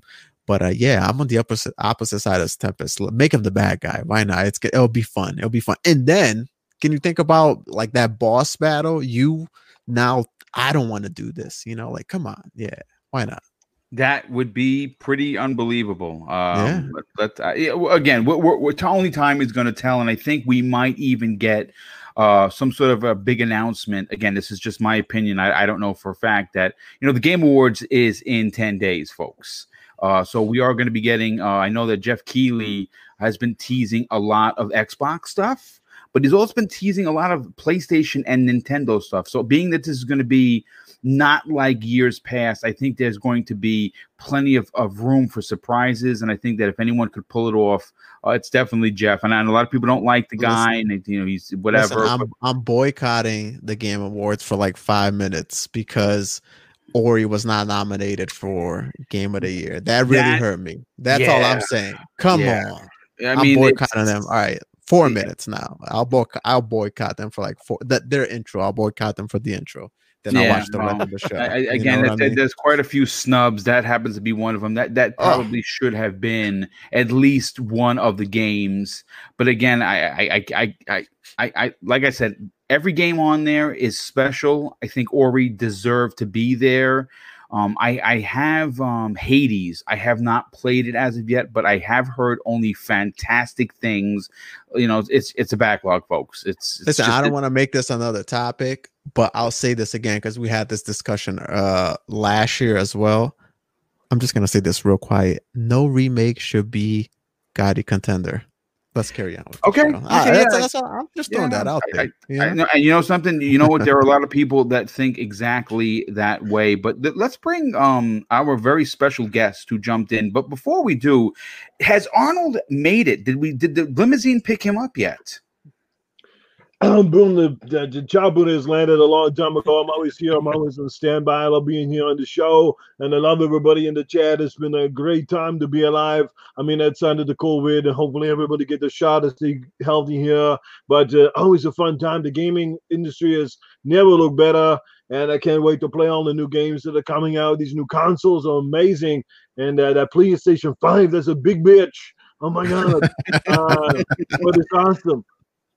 Well, listen, I mean, Arnold, did, did you get your hands on a PlayStation 5 and could you lift it? Is what we want to know. Oh my god, my back almost went out. I had to take the box into the thing. And of course, and of course, the Xbox Series X is not a little slim dog either. That one is a little bit on the fat side. It's nice and cubic, you know, and I love it. I love it when uh, people came out with the meme and it had me, you know, the the picture from me back in Commando, and they put the Xbox Series X up on the shoulder. Uh, it's amazing. It's awesome. They're they're both big consoles, but they have big promises and big games, and we can't wait to see what they're going to have here in the future. Well, it's always great to have you a part of the show, brother. Thank you so much for flying in. Uh, hopefully, you had a good Thanksgiving. You didn't put on ten pounds uh, because obviously we all ate extra.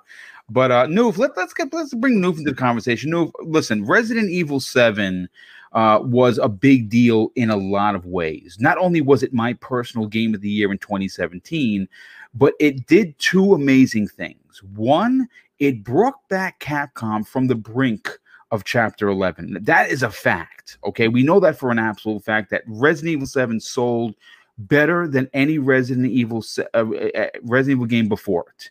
Uh, and and but it was risky because it was in first person, something never done before on a modern numbered Resident Evil game.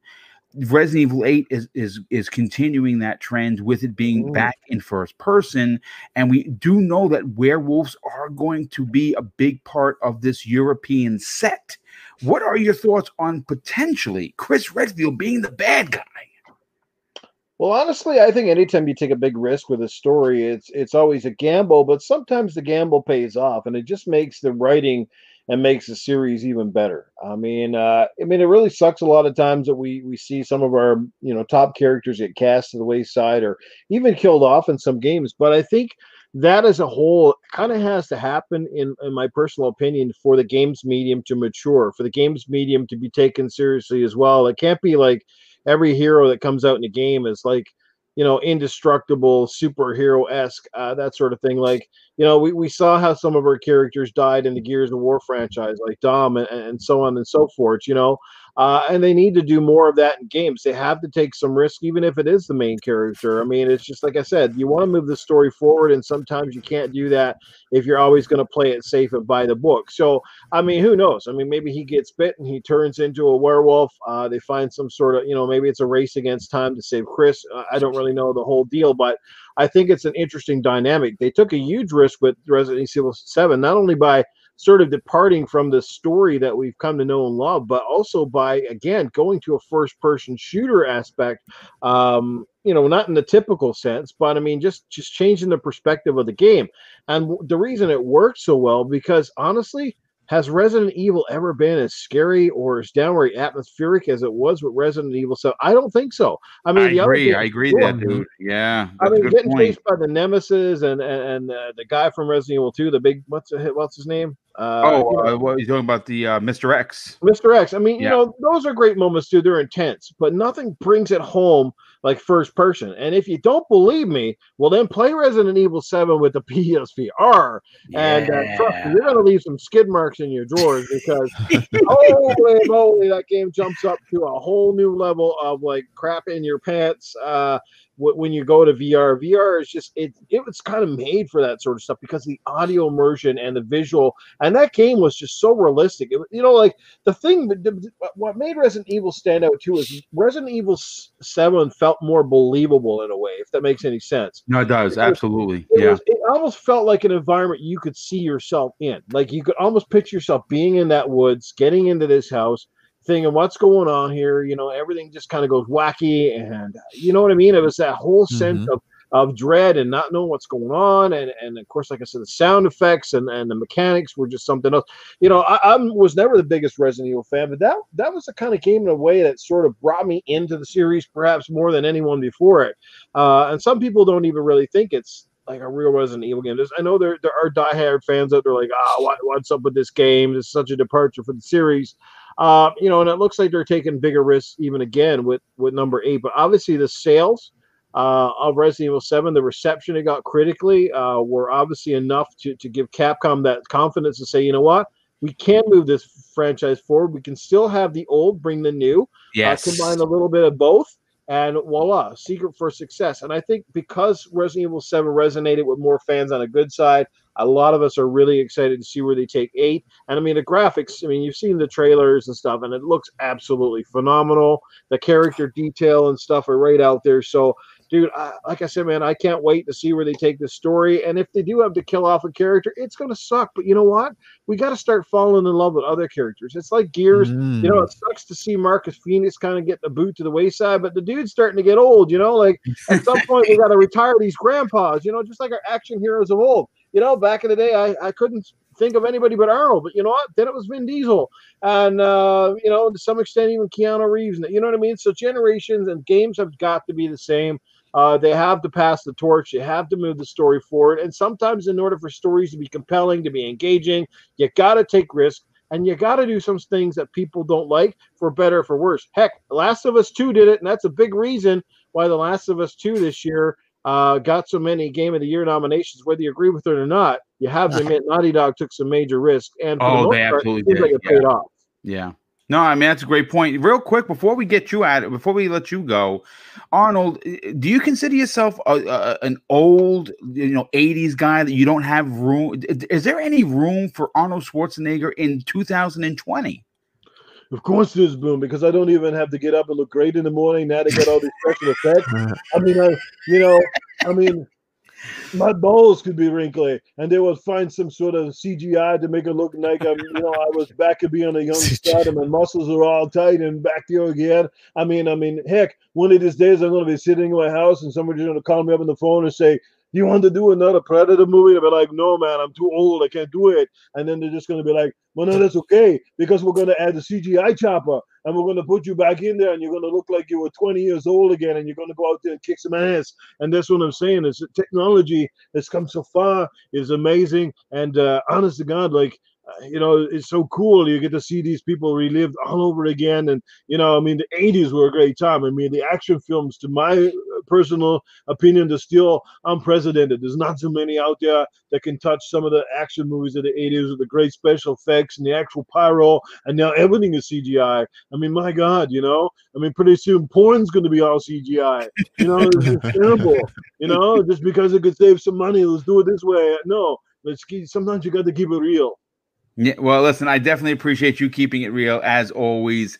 Uh, before we get clowns in on the conversation, I have to thank a couple of people. First of all, Percolator 9000, a very generous friend of the show, he drops an outstanding $5 super chat says, Hello, Mr. Boomstick. Hello, panel. Have a great show, everyone. I've been in the woods, so I'm behind on the news. Let's go. Well, listen, dude, you tuned into the right show because we're bringing you up to date. We have Dirt uh, Gritty drops a very generous $5 super chat and says, What's up, fellas? RE8 is going to be epic. Cannot wait. Yes, I absolutely agree. Dirt Gritty drops another outstanding $2 super chat and says, I love that Chris is going to turn to a heel.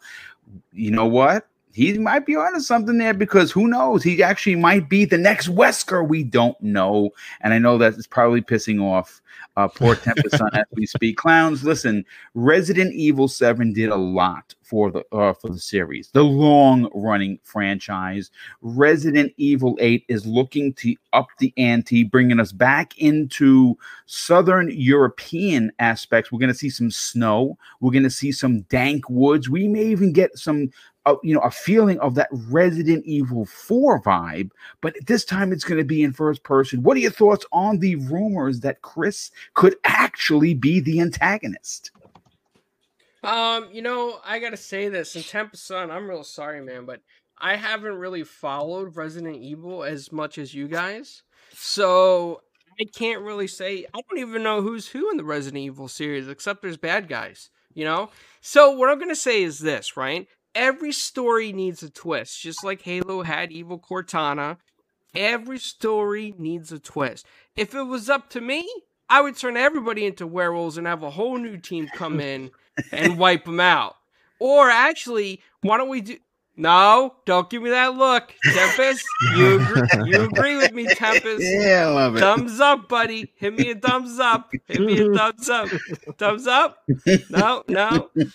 Um, I mean, what if we see the other side going forward in Resident Evil series? What if maybe they could split the series up, you know, and they they turn this team into like violent werewolves with like fangs and you know foam coming out of the mouth, Ooh. very aggressive and tearing everybody apart. A new team comes in and maybe they wipe one of them out, that Chris guy or whatever his name is, I don't know, that guy wipe him out, and then the next Resident Evil, maybe you can play as the bad guys, as the werewolf clan, or as the agents. And maybe in the next one, if you're a werewolf, maybe turn all the agents into werewolves. I don't know. That's just my idea.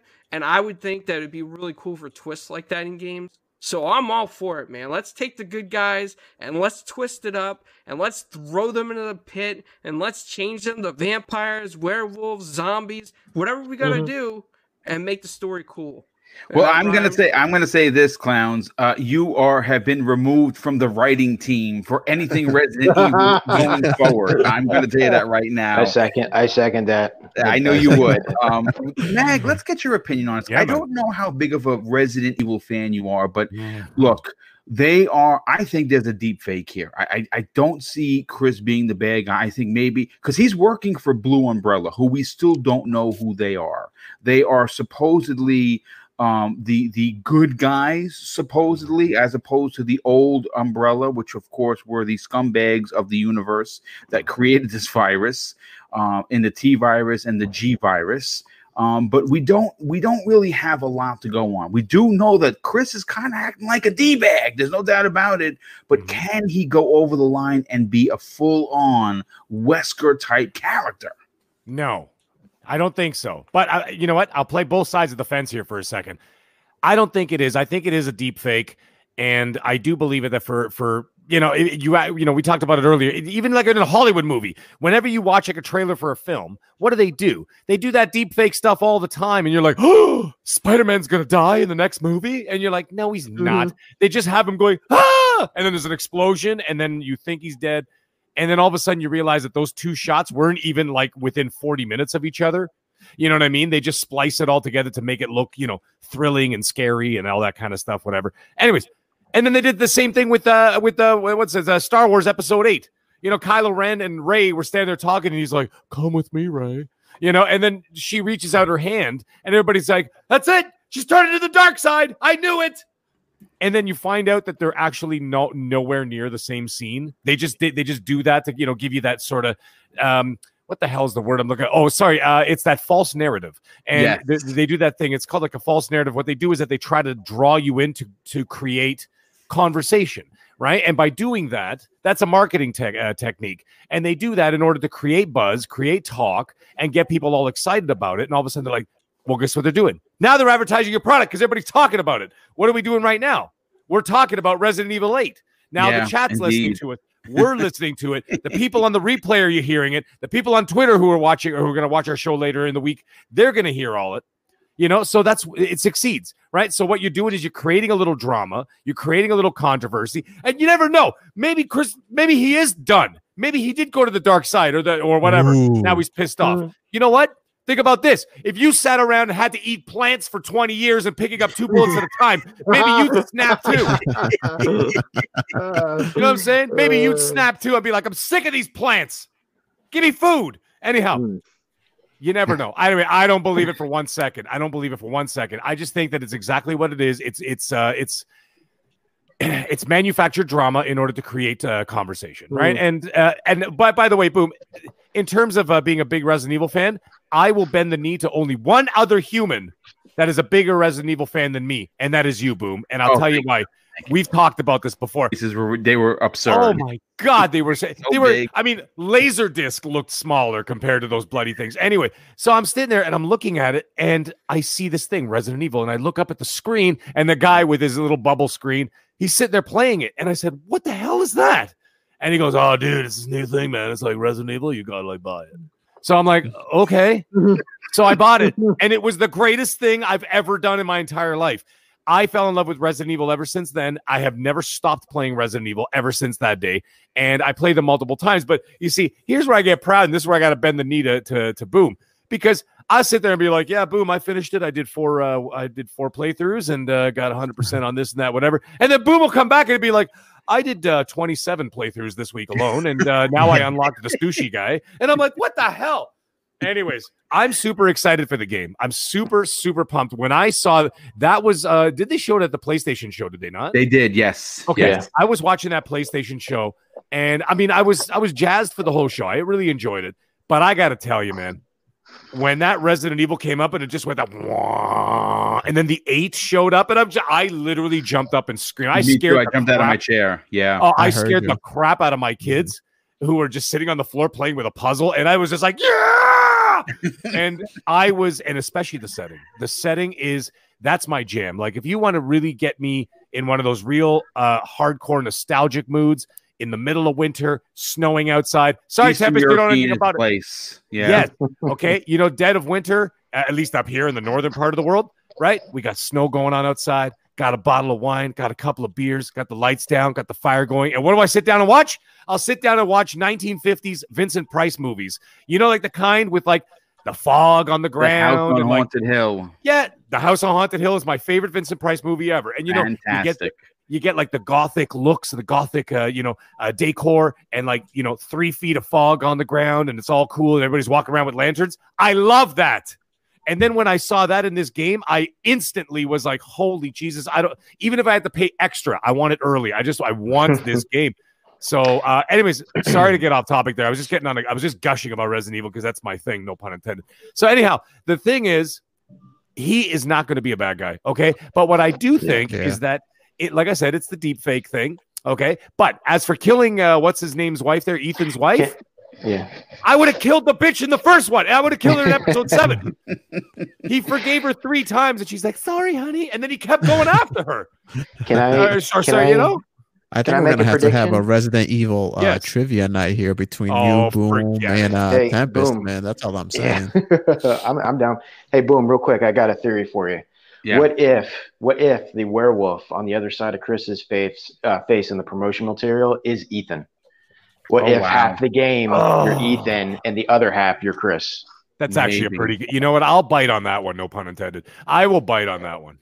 I That's want that good. because yeah, I'm one thing. One thing I didn't like about Seven was Ethan, and it's not that I didn't like Ethan. It's like I had no attachment to him. You never saw. Yeah, what he's like. a new character. Yeah, I mean, new like, character. It, don't know what he looks like. You barely hear the guy. And to be frank, you know, what, you know yeah, yeah, it just you know that's that was my worst. That was my least favorite part about Seven. So. I actually enjoyed it because it gave me that it gave me that clean slate that I didn't have to go back and go, oh right, when did when was the last time we saw Redfield? Uh, was it? Oh, he was in Africa or whatever, right? I can't yeah, remember yeah. off the top of my head.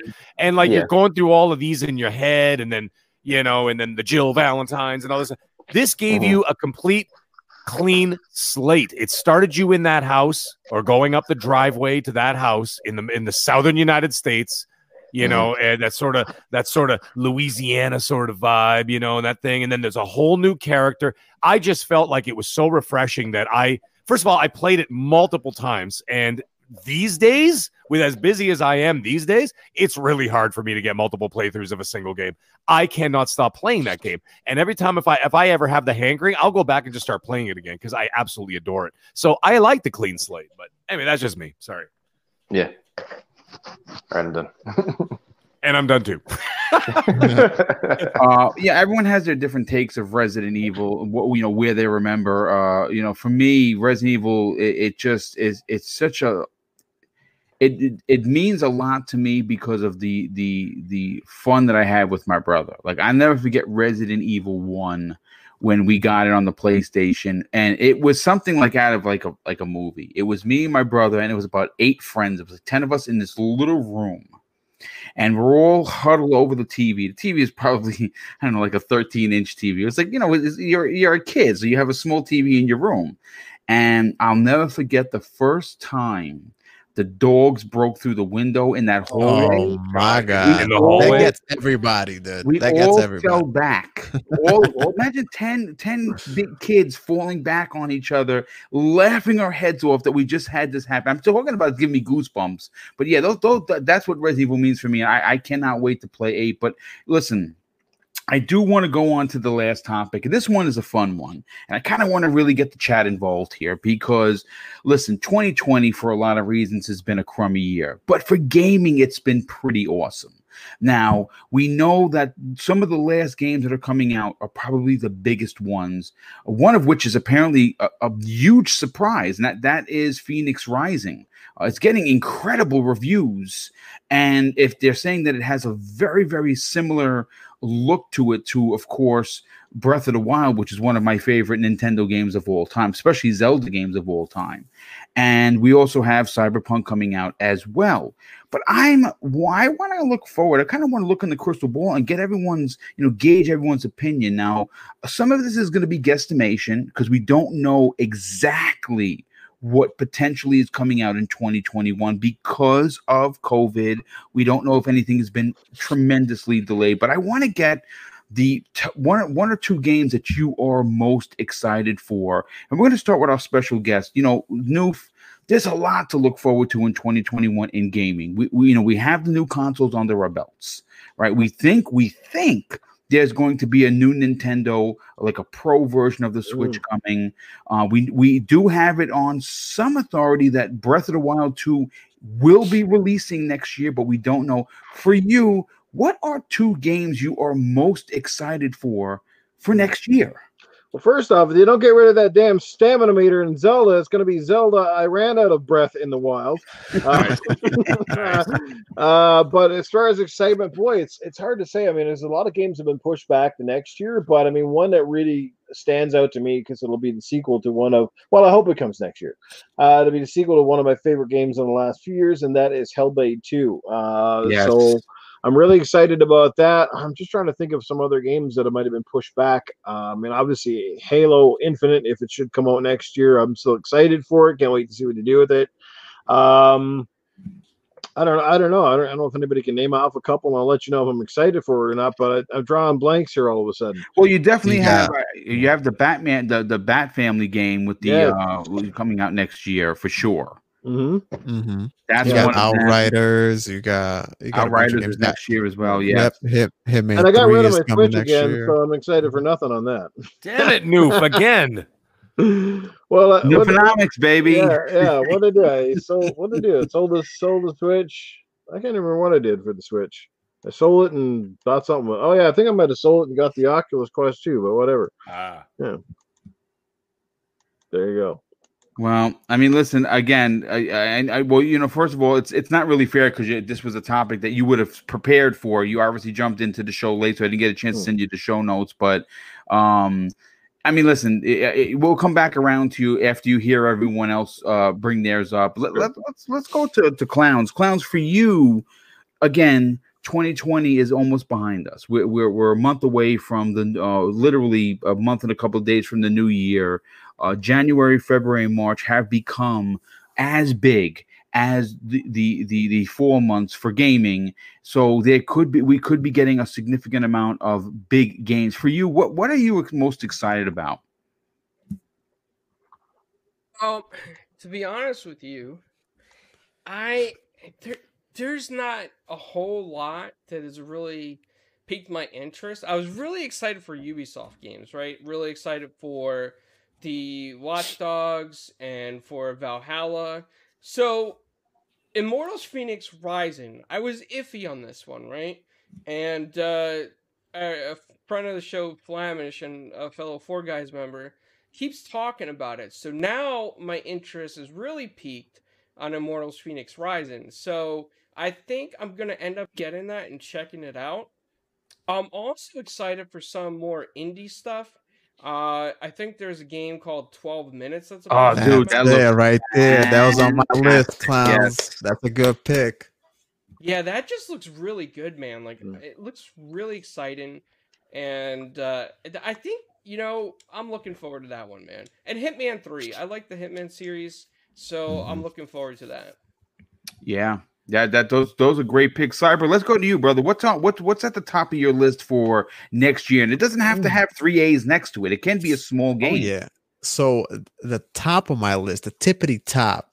Um I, I, I want to say Gotham Knights, you know, but I think my most into uh, not my most one of the games that I was really looking forward to was the one that Collins just mentioned, 12 minutes. I think uh, it's it's uh, indie games sometimes don't get as much appreciation as they should.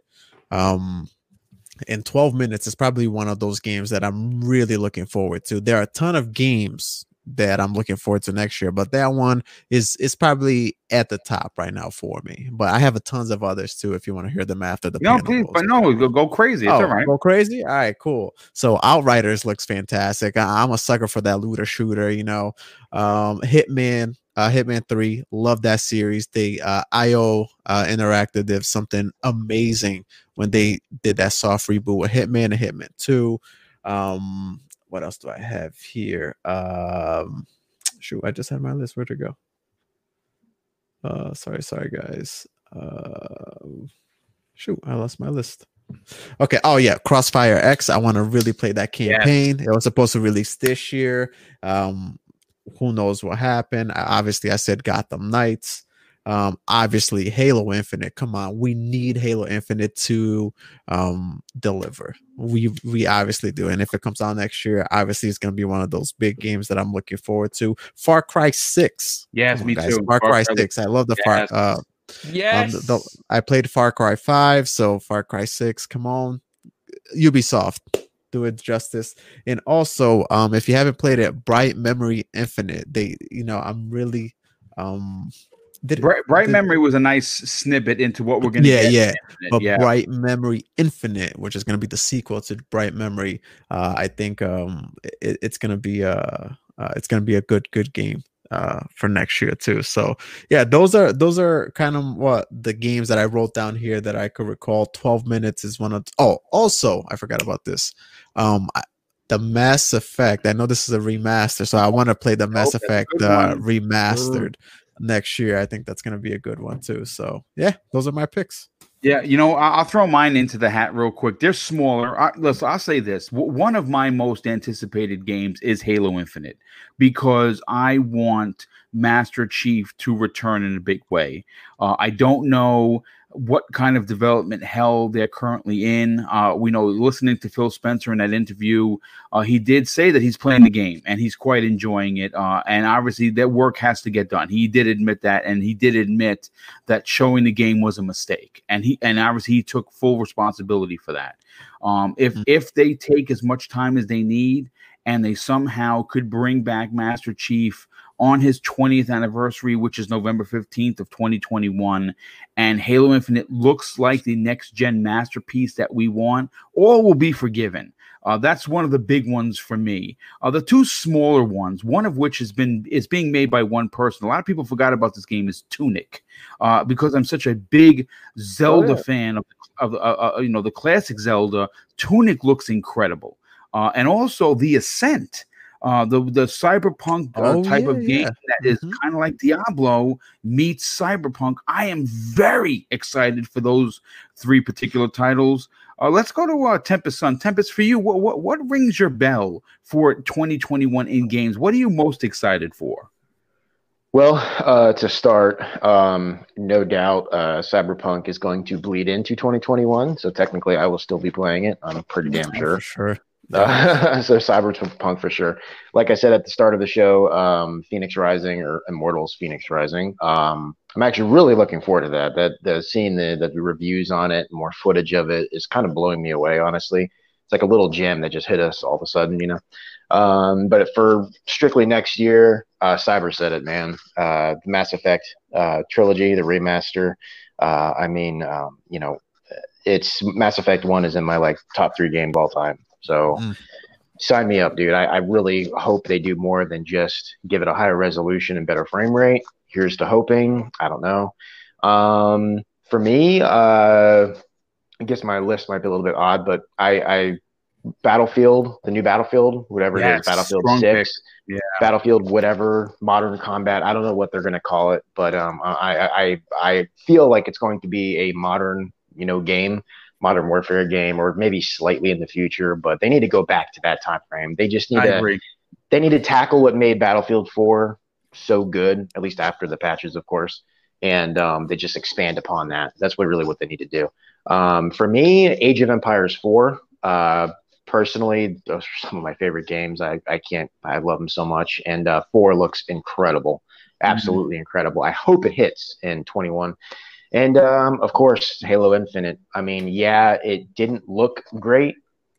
It didn't. It needs, uh, it just needs more time in the oven.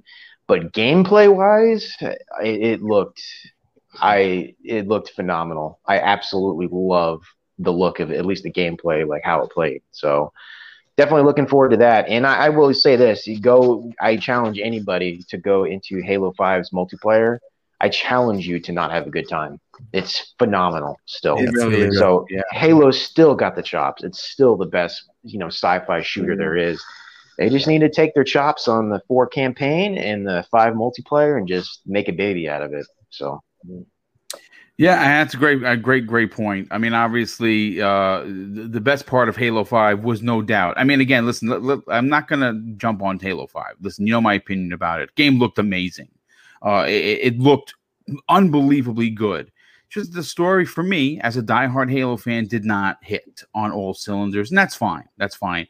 But multiplayer was as good as it always was, and and and Warzone was ridiculously fantastic.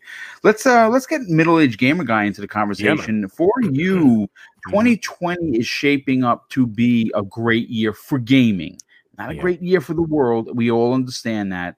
But 2021 is is, is again shaping up to leverage a lot of big games that were held off due to some of the uh, challenges of working from home in 2020. For you, what is on your radar for some of your top picks? Well, I got to tell you, um, F- Far Cry 6 is yes. right up there as my, I would say, my top two most anticipated games. I mean, not only am I a huge Far Cry fan, um, I just, there's something about their villains that you just love to hate because they're so nasty and whatever. And of course, you've got Giancarlo Esposito as the mm-hmm. bad guy. I mean, come on. How can you go wrong?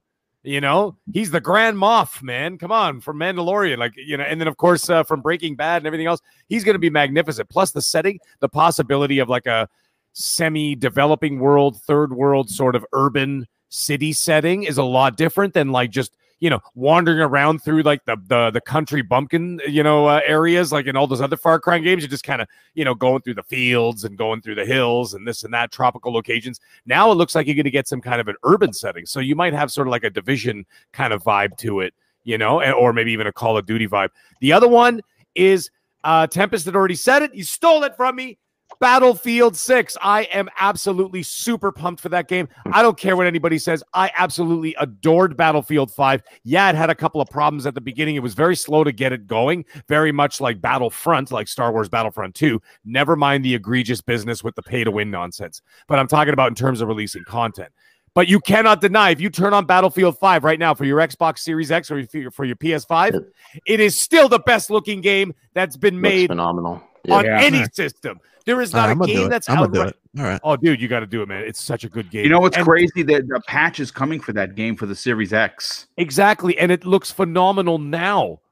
I was actually playing it with a couple of community members. I'm like, my God, this is the best looking game I've seen. I like I challenge any game that looks any better than this that game already, and that's two years old. Imagine what they're gonna do with complete next gen you know, with complete uh, next gen tools. It's going to be unbelievable. Now, is it actually going to be Battlefield 6? I'm excited with the thought of they're obviously going to go back to, well, not obvious, but maybe modern times. Could it finally be the coveted Bad Company 3 that everybody's been asking for? Or could it be the other one that everybody's been asking for, a full-fledged Vietnam. I mean, we've done World War One, we've done World War Two. Why not go up the ranks and go Korean War or maybe Vietnam, and then maybe you know uh, the you know uh, what's it called the Black Ops there, Cold uh, Cold War. That's the 80s. Mm-hmm. So it's either going to be modern or you might even throw in a Korean uh, War slash Vietnam. Who knows?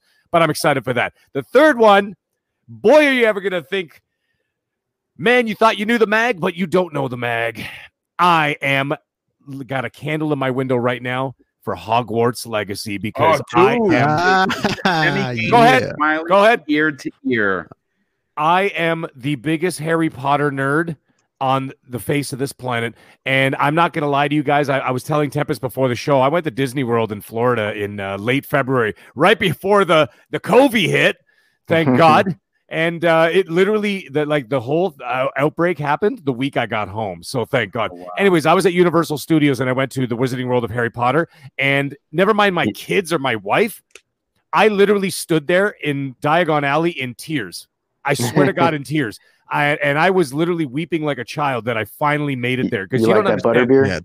Yeah, that dude, place oh, is. Dude, uh, I, I did everything. Awesome. I had the butter beer. Yeah. I went to the three broomsticks. I went. You know, uh, it's unbelievable. And I took yeah. more pictures than I did with myself with the Harry Potter stuff. My kids weren't even in the damn pictures. It was just me. You know, my wife was like, "Did you get a wand? Did you get a wand? Come on, obviously. Now. Come on, man. Hey, I'm just asking, man. This, is not hey, up the road. Take like it easy, yeah? Okay. you know, this is not up the road like Tempest. He could just go, yeah, let's go to let's go to Wizarding World of Harry Potter. True. Like this is across the damn continent for me, right? So, anyways, point is, Hogwarts Legacy looks absolutely amazing, and it looks exactly what I'm looking for. An open world RPG set in the Harry Potter universe. Are you kidding me? That's amazing. You might be looking for horcruxes. You might be doing all this, you know, solving puzzles, going to mysterious places and all that. Like, oh man, I'm so excited for that. Now, so those are my three big picks for what I'm waiting for. Honorable mentions. I'm going to give an honorable mention to Halo Infinite. However, I am going to 100% reserve judgment until that game is in my hands. Yeah, I agree. Yes. Mm-hmm. I am not going to I am not going to fall for the hype. I am sorry. I am a diehard Xbox owner. There's no question. I'm a multi-console owner, but I you know, I put my head on the Xbox at night, Xbox pillow at night. However, I am not going to jump on the Halo hype train until that game is in my hands. That's the first one. Dying Light 2. Where the hell did you go? Yeah. okay, Dying Light saw that 1, years ago. Yeah. Dying Light 1 was my favorite zombie game I've ever played, even more so than Resident Evil. I don't know why. It just it just stuck with me.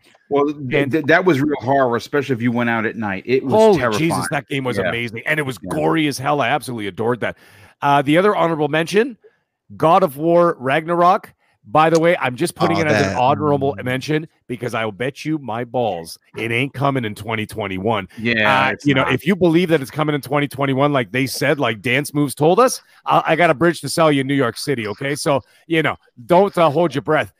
Little Nightmares 2 is coming out in February.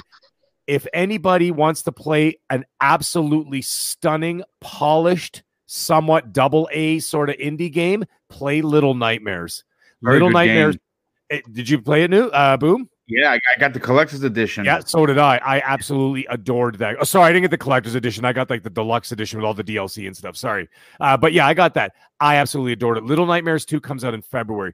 The other one that I'm actually really looking forward to, and this is the last one I'm going to mention, it's on the PlayStation 5, and I will be getting it day one. It's called Kena Bridge of Spirits. Oh, dude, oh so yeah, that looks awesome. That dude. game looks yeah. so goddamn beautiful. I, I, it looks like a, a painting has come alive and I want I cannot wait to play that game whenever it comes out but they did they did promise it's coming 2021 so yeah Uh, I'm super excited for those. So those are those are my games.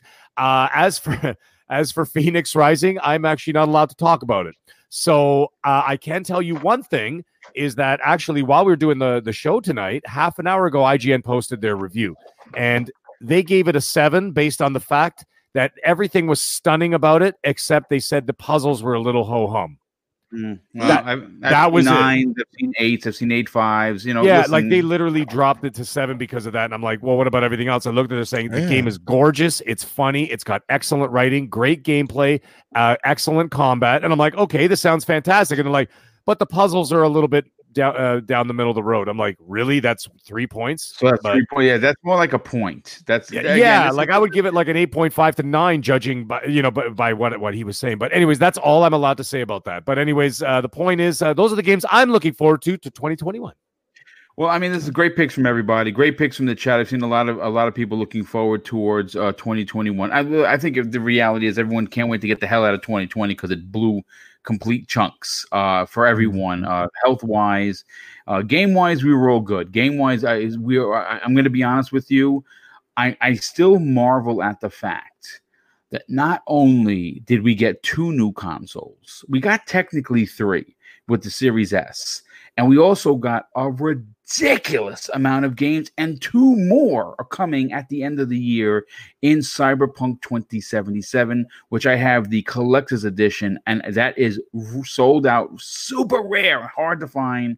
I cannot wait to unbox that. And of course, Fenyx Rising, uh, which I have the uh, hundred dollar edition. And you know what? How I, I only paid I only paid what I want to pay for like 30 bucks. They're $38 for because I had 70,000 uh, Xbox points that I cashed in for a $70 gift card. And hello, nice. there you go. Um, but listen, folks, this has been a great show. I want to thank everybody. That we had over 400 people here. Uh, hopefully, you enjoyed the show enough to hit the like button. Hopefully, you'll be tuning in to Thursday's uh, uh, Xbox Factor podcast uh, and Fridays Breakfast with Boom. Uh, just to give people the heads up, a little bit of a, a, a, programming update.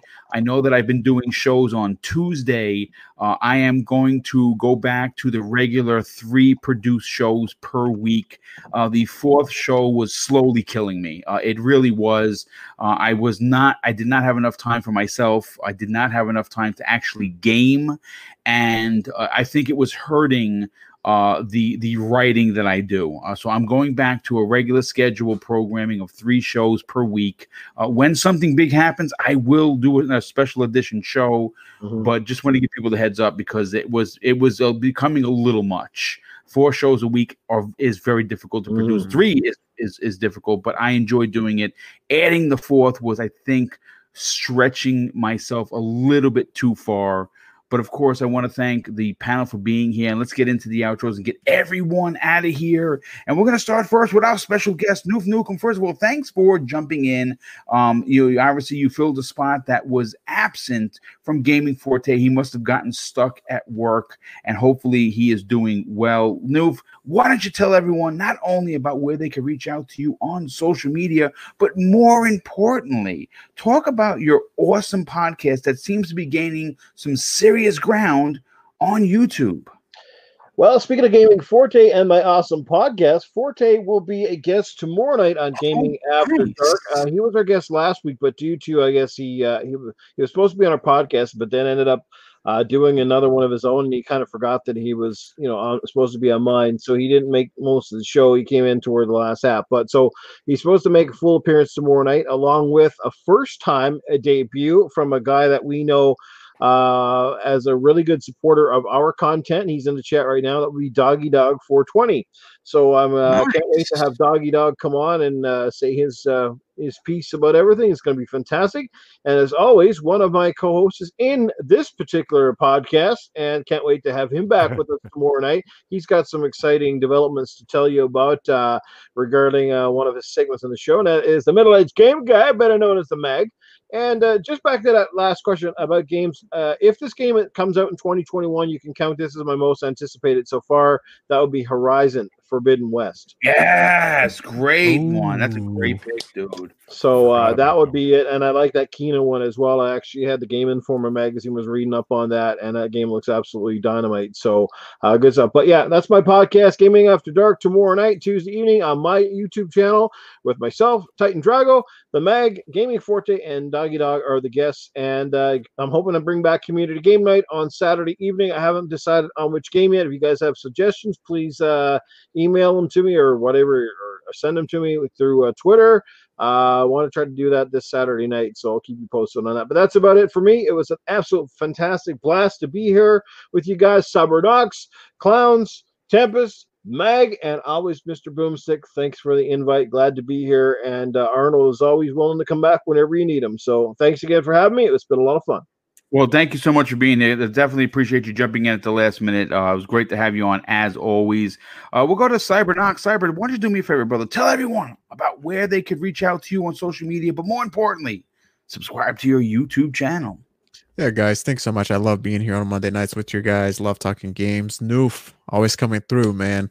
Um, I I I love uh uh uh the podcast tomorrow um gaming after dark. I I, I i can't listen live but when i do listen i am laughing my ass off consistently. You guys do a tremendous job man. Um find me uh everywhere guys. Cybernox on twitter. If you guys want to see i did a quick unboxing something super simple. I posted on my YouTube channel, uh, Cybernox there as well. So if you want to see my new haircut, just go there and take a look. It's absolutely I, I love it. But yeah, on Xbox too, if you guys want to go ahead and game, uh, just hit me up there. I'm right now running through Destiny and uh, can't get enough of it. But can't wait till next Monday, talk uh, uh, some more games with you guys. And yeah, everybody have a good night. Well, thank you so much for being here as always. And uh, yeah, we're looking forward to already the next show. Uh, next, uh, uh, Tempest Sun, brother, why don't we get you on out of here? Because I know that you got to go help the wife with the kids. Hopefully, they're sleeping. Oh, they're not sleeping. they're wide awake. Hey, buddy, uh, why don't you do me a favor, Tempest? Tell everyone where they can follow you. And I won't say what I normally say. Where can people get assassinated by you on social media? um, on social media, it's at the Tempest Sun, and um, it is Tempest Sun with a space, my gamer tag. Uh, thank you for having me on the show. I got one kid to sleep during the show. I'm working on number then, two here but I can just put him to bed now. It's pretty late, so I'm gonna go do well, that. Listen, and uh, tonight I'm playing Valhalla, getting some game time in. Nice, swear by nice yeah. man. You should have just let your kids play Animal Crossing. They'd be snoring away. yeah, true. I should play it when I need to sleep. How about that? well, Tempest, thank you so much for being here, brother. And uh, yep. of course, uh, definitely appreciate your opinions. Uh, and uh, ne- next up, clowns, you've been doing a lot of work on Four Guys with Quarters. You've really been bringing in some big talent. Why don't you tell everyone about your podcast? But more importantly, where can people reach out to you on social media? Yeah, everybody can find me at Italian Clowns on all social media. Four Guys with Quarters, almost everywhere now. Uh, we're probably on every streaming service, uh, including India. We made top 93 video game podcasts in Canada. Nice, uh, dude. Pod charts and we made the top 200 in the UK and Ireland as well. So I'm very surprised that our feeds do better than our actual live shows, but it is what it is. Um, and coming up for interviews, we got Jim Hydro from EA, we got Jimmy Palmiotti, I got David Housden, who's a musical composer. I got Greg from White Paper Games. Um, I'm gonna have somebody on from Team Bloober. Um, and I think that's what I got scheduled so far. I have to sort through my emails, but we got a lot of interviews actually coming up. I'm not even close to done with interviews. And nice, dude. i think I'm just gonna keep it up, man. Well, listen, it's great to see that you're doing some good work over there, and it's great that you have the not only respect but the confidence in the industry to bring some of these big time uh, actresses and actors on, as well as developers. That that's uh, that's a big deal, and we are here to support you, clowns and uh, we're glad to see that it's going so well for you. And last, and in no way least, because he is the loudest of the panel, Mag, why don't you tell everyone about where you're going to be tomorrow night, and more importantly, what are you doing on social media? Well, sorry, my son just woke up. He's uh I'm just gonna rock him to bed right now. Um, I love it. Daddy, you're a fraud. Stop saying things that your mother says. Okay. Anyways, in all seriousness, sorry about that. uh, yes, you can find me, of course, right here every Monday night at 8 p.m. Eastern Standard Time on Primetime Gaming with Mr. Boomstick XL and friends and guests. And every Tuesday night, that's right, Tuesday night Eastern Standard Time, 10 p.m., you can find me on Gaming After Dark with none other than the guest here tonight, Noof Nukem and Titan Drago. And uh, yes, uh, we have some guests tomorrow night, Doggy Dog 420, and we have Gaming Forte and it's going to be one hell of a ride as it always is. You can follow me on Twitter at the Middle Age Game Guy. That's with a GY at the end. And uh, yes, I'm always up to some hijinks. If anybody saw my last video, uh, I post video. That was actually quite another, funny. Uh, quite uh, funny. I've got a whole whack of them coming out, so uh, stay tuned because uh, man. I've got ideas for days and I plan on executing them. Uh, also, you can follow me on the PlayStation 5 and on the Xbox Series X under the same name, all one word, all capitals, because I don't know how to be quiet. I am the mag. You can follow me there. Anyways, guys, it was a great show as always. Boom, thank you so much for having me. As always, everybody have a great night. We'll see you next week. Yep, and uh, everyone, and like I said, thank you so much for supporting Double Barrel Gaming and uh, this particular show each and every Monday evening. Uh, the uh, we, we love doing this. We love being here uh, for your entertainment, and uh, we don't ask for much. But if you are enjoying the content, before you get on out of here, make sure you hit that like button and share this out on social media to maybe get some other gamers to listen to this program. And and of course, we'll be back next Monday evening. But I'm going to close out the show with something that's important to me. Hopefully, one day it'll be important to you, and that's something that my dad taught me, and I think it will. It goes a long way, especially in the current times that we're dealing with. And he used to say, son, treat others how you want to be treated. And also, it doesn't cost anything to be nice. You live by those rules, and I can guarantee you, you're going to have an awesome day. So take care, everyone, and we'll see you next week on the newest episode of Primetime Gaming with Mr. Boomstick and Friends.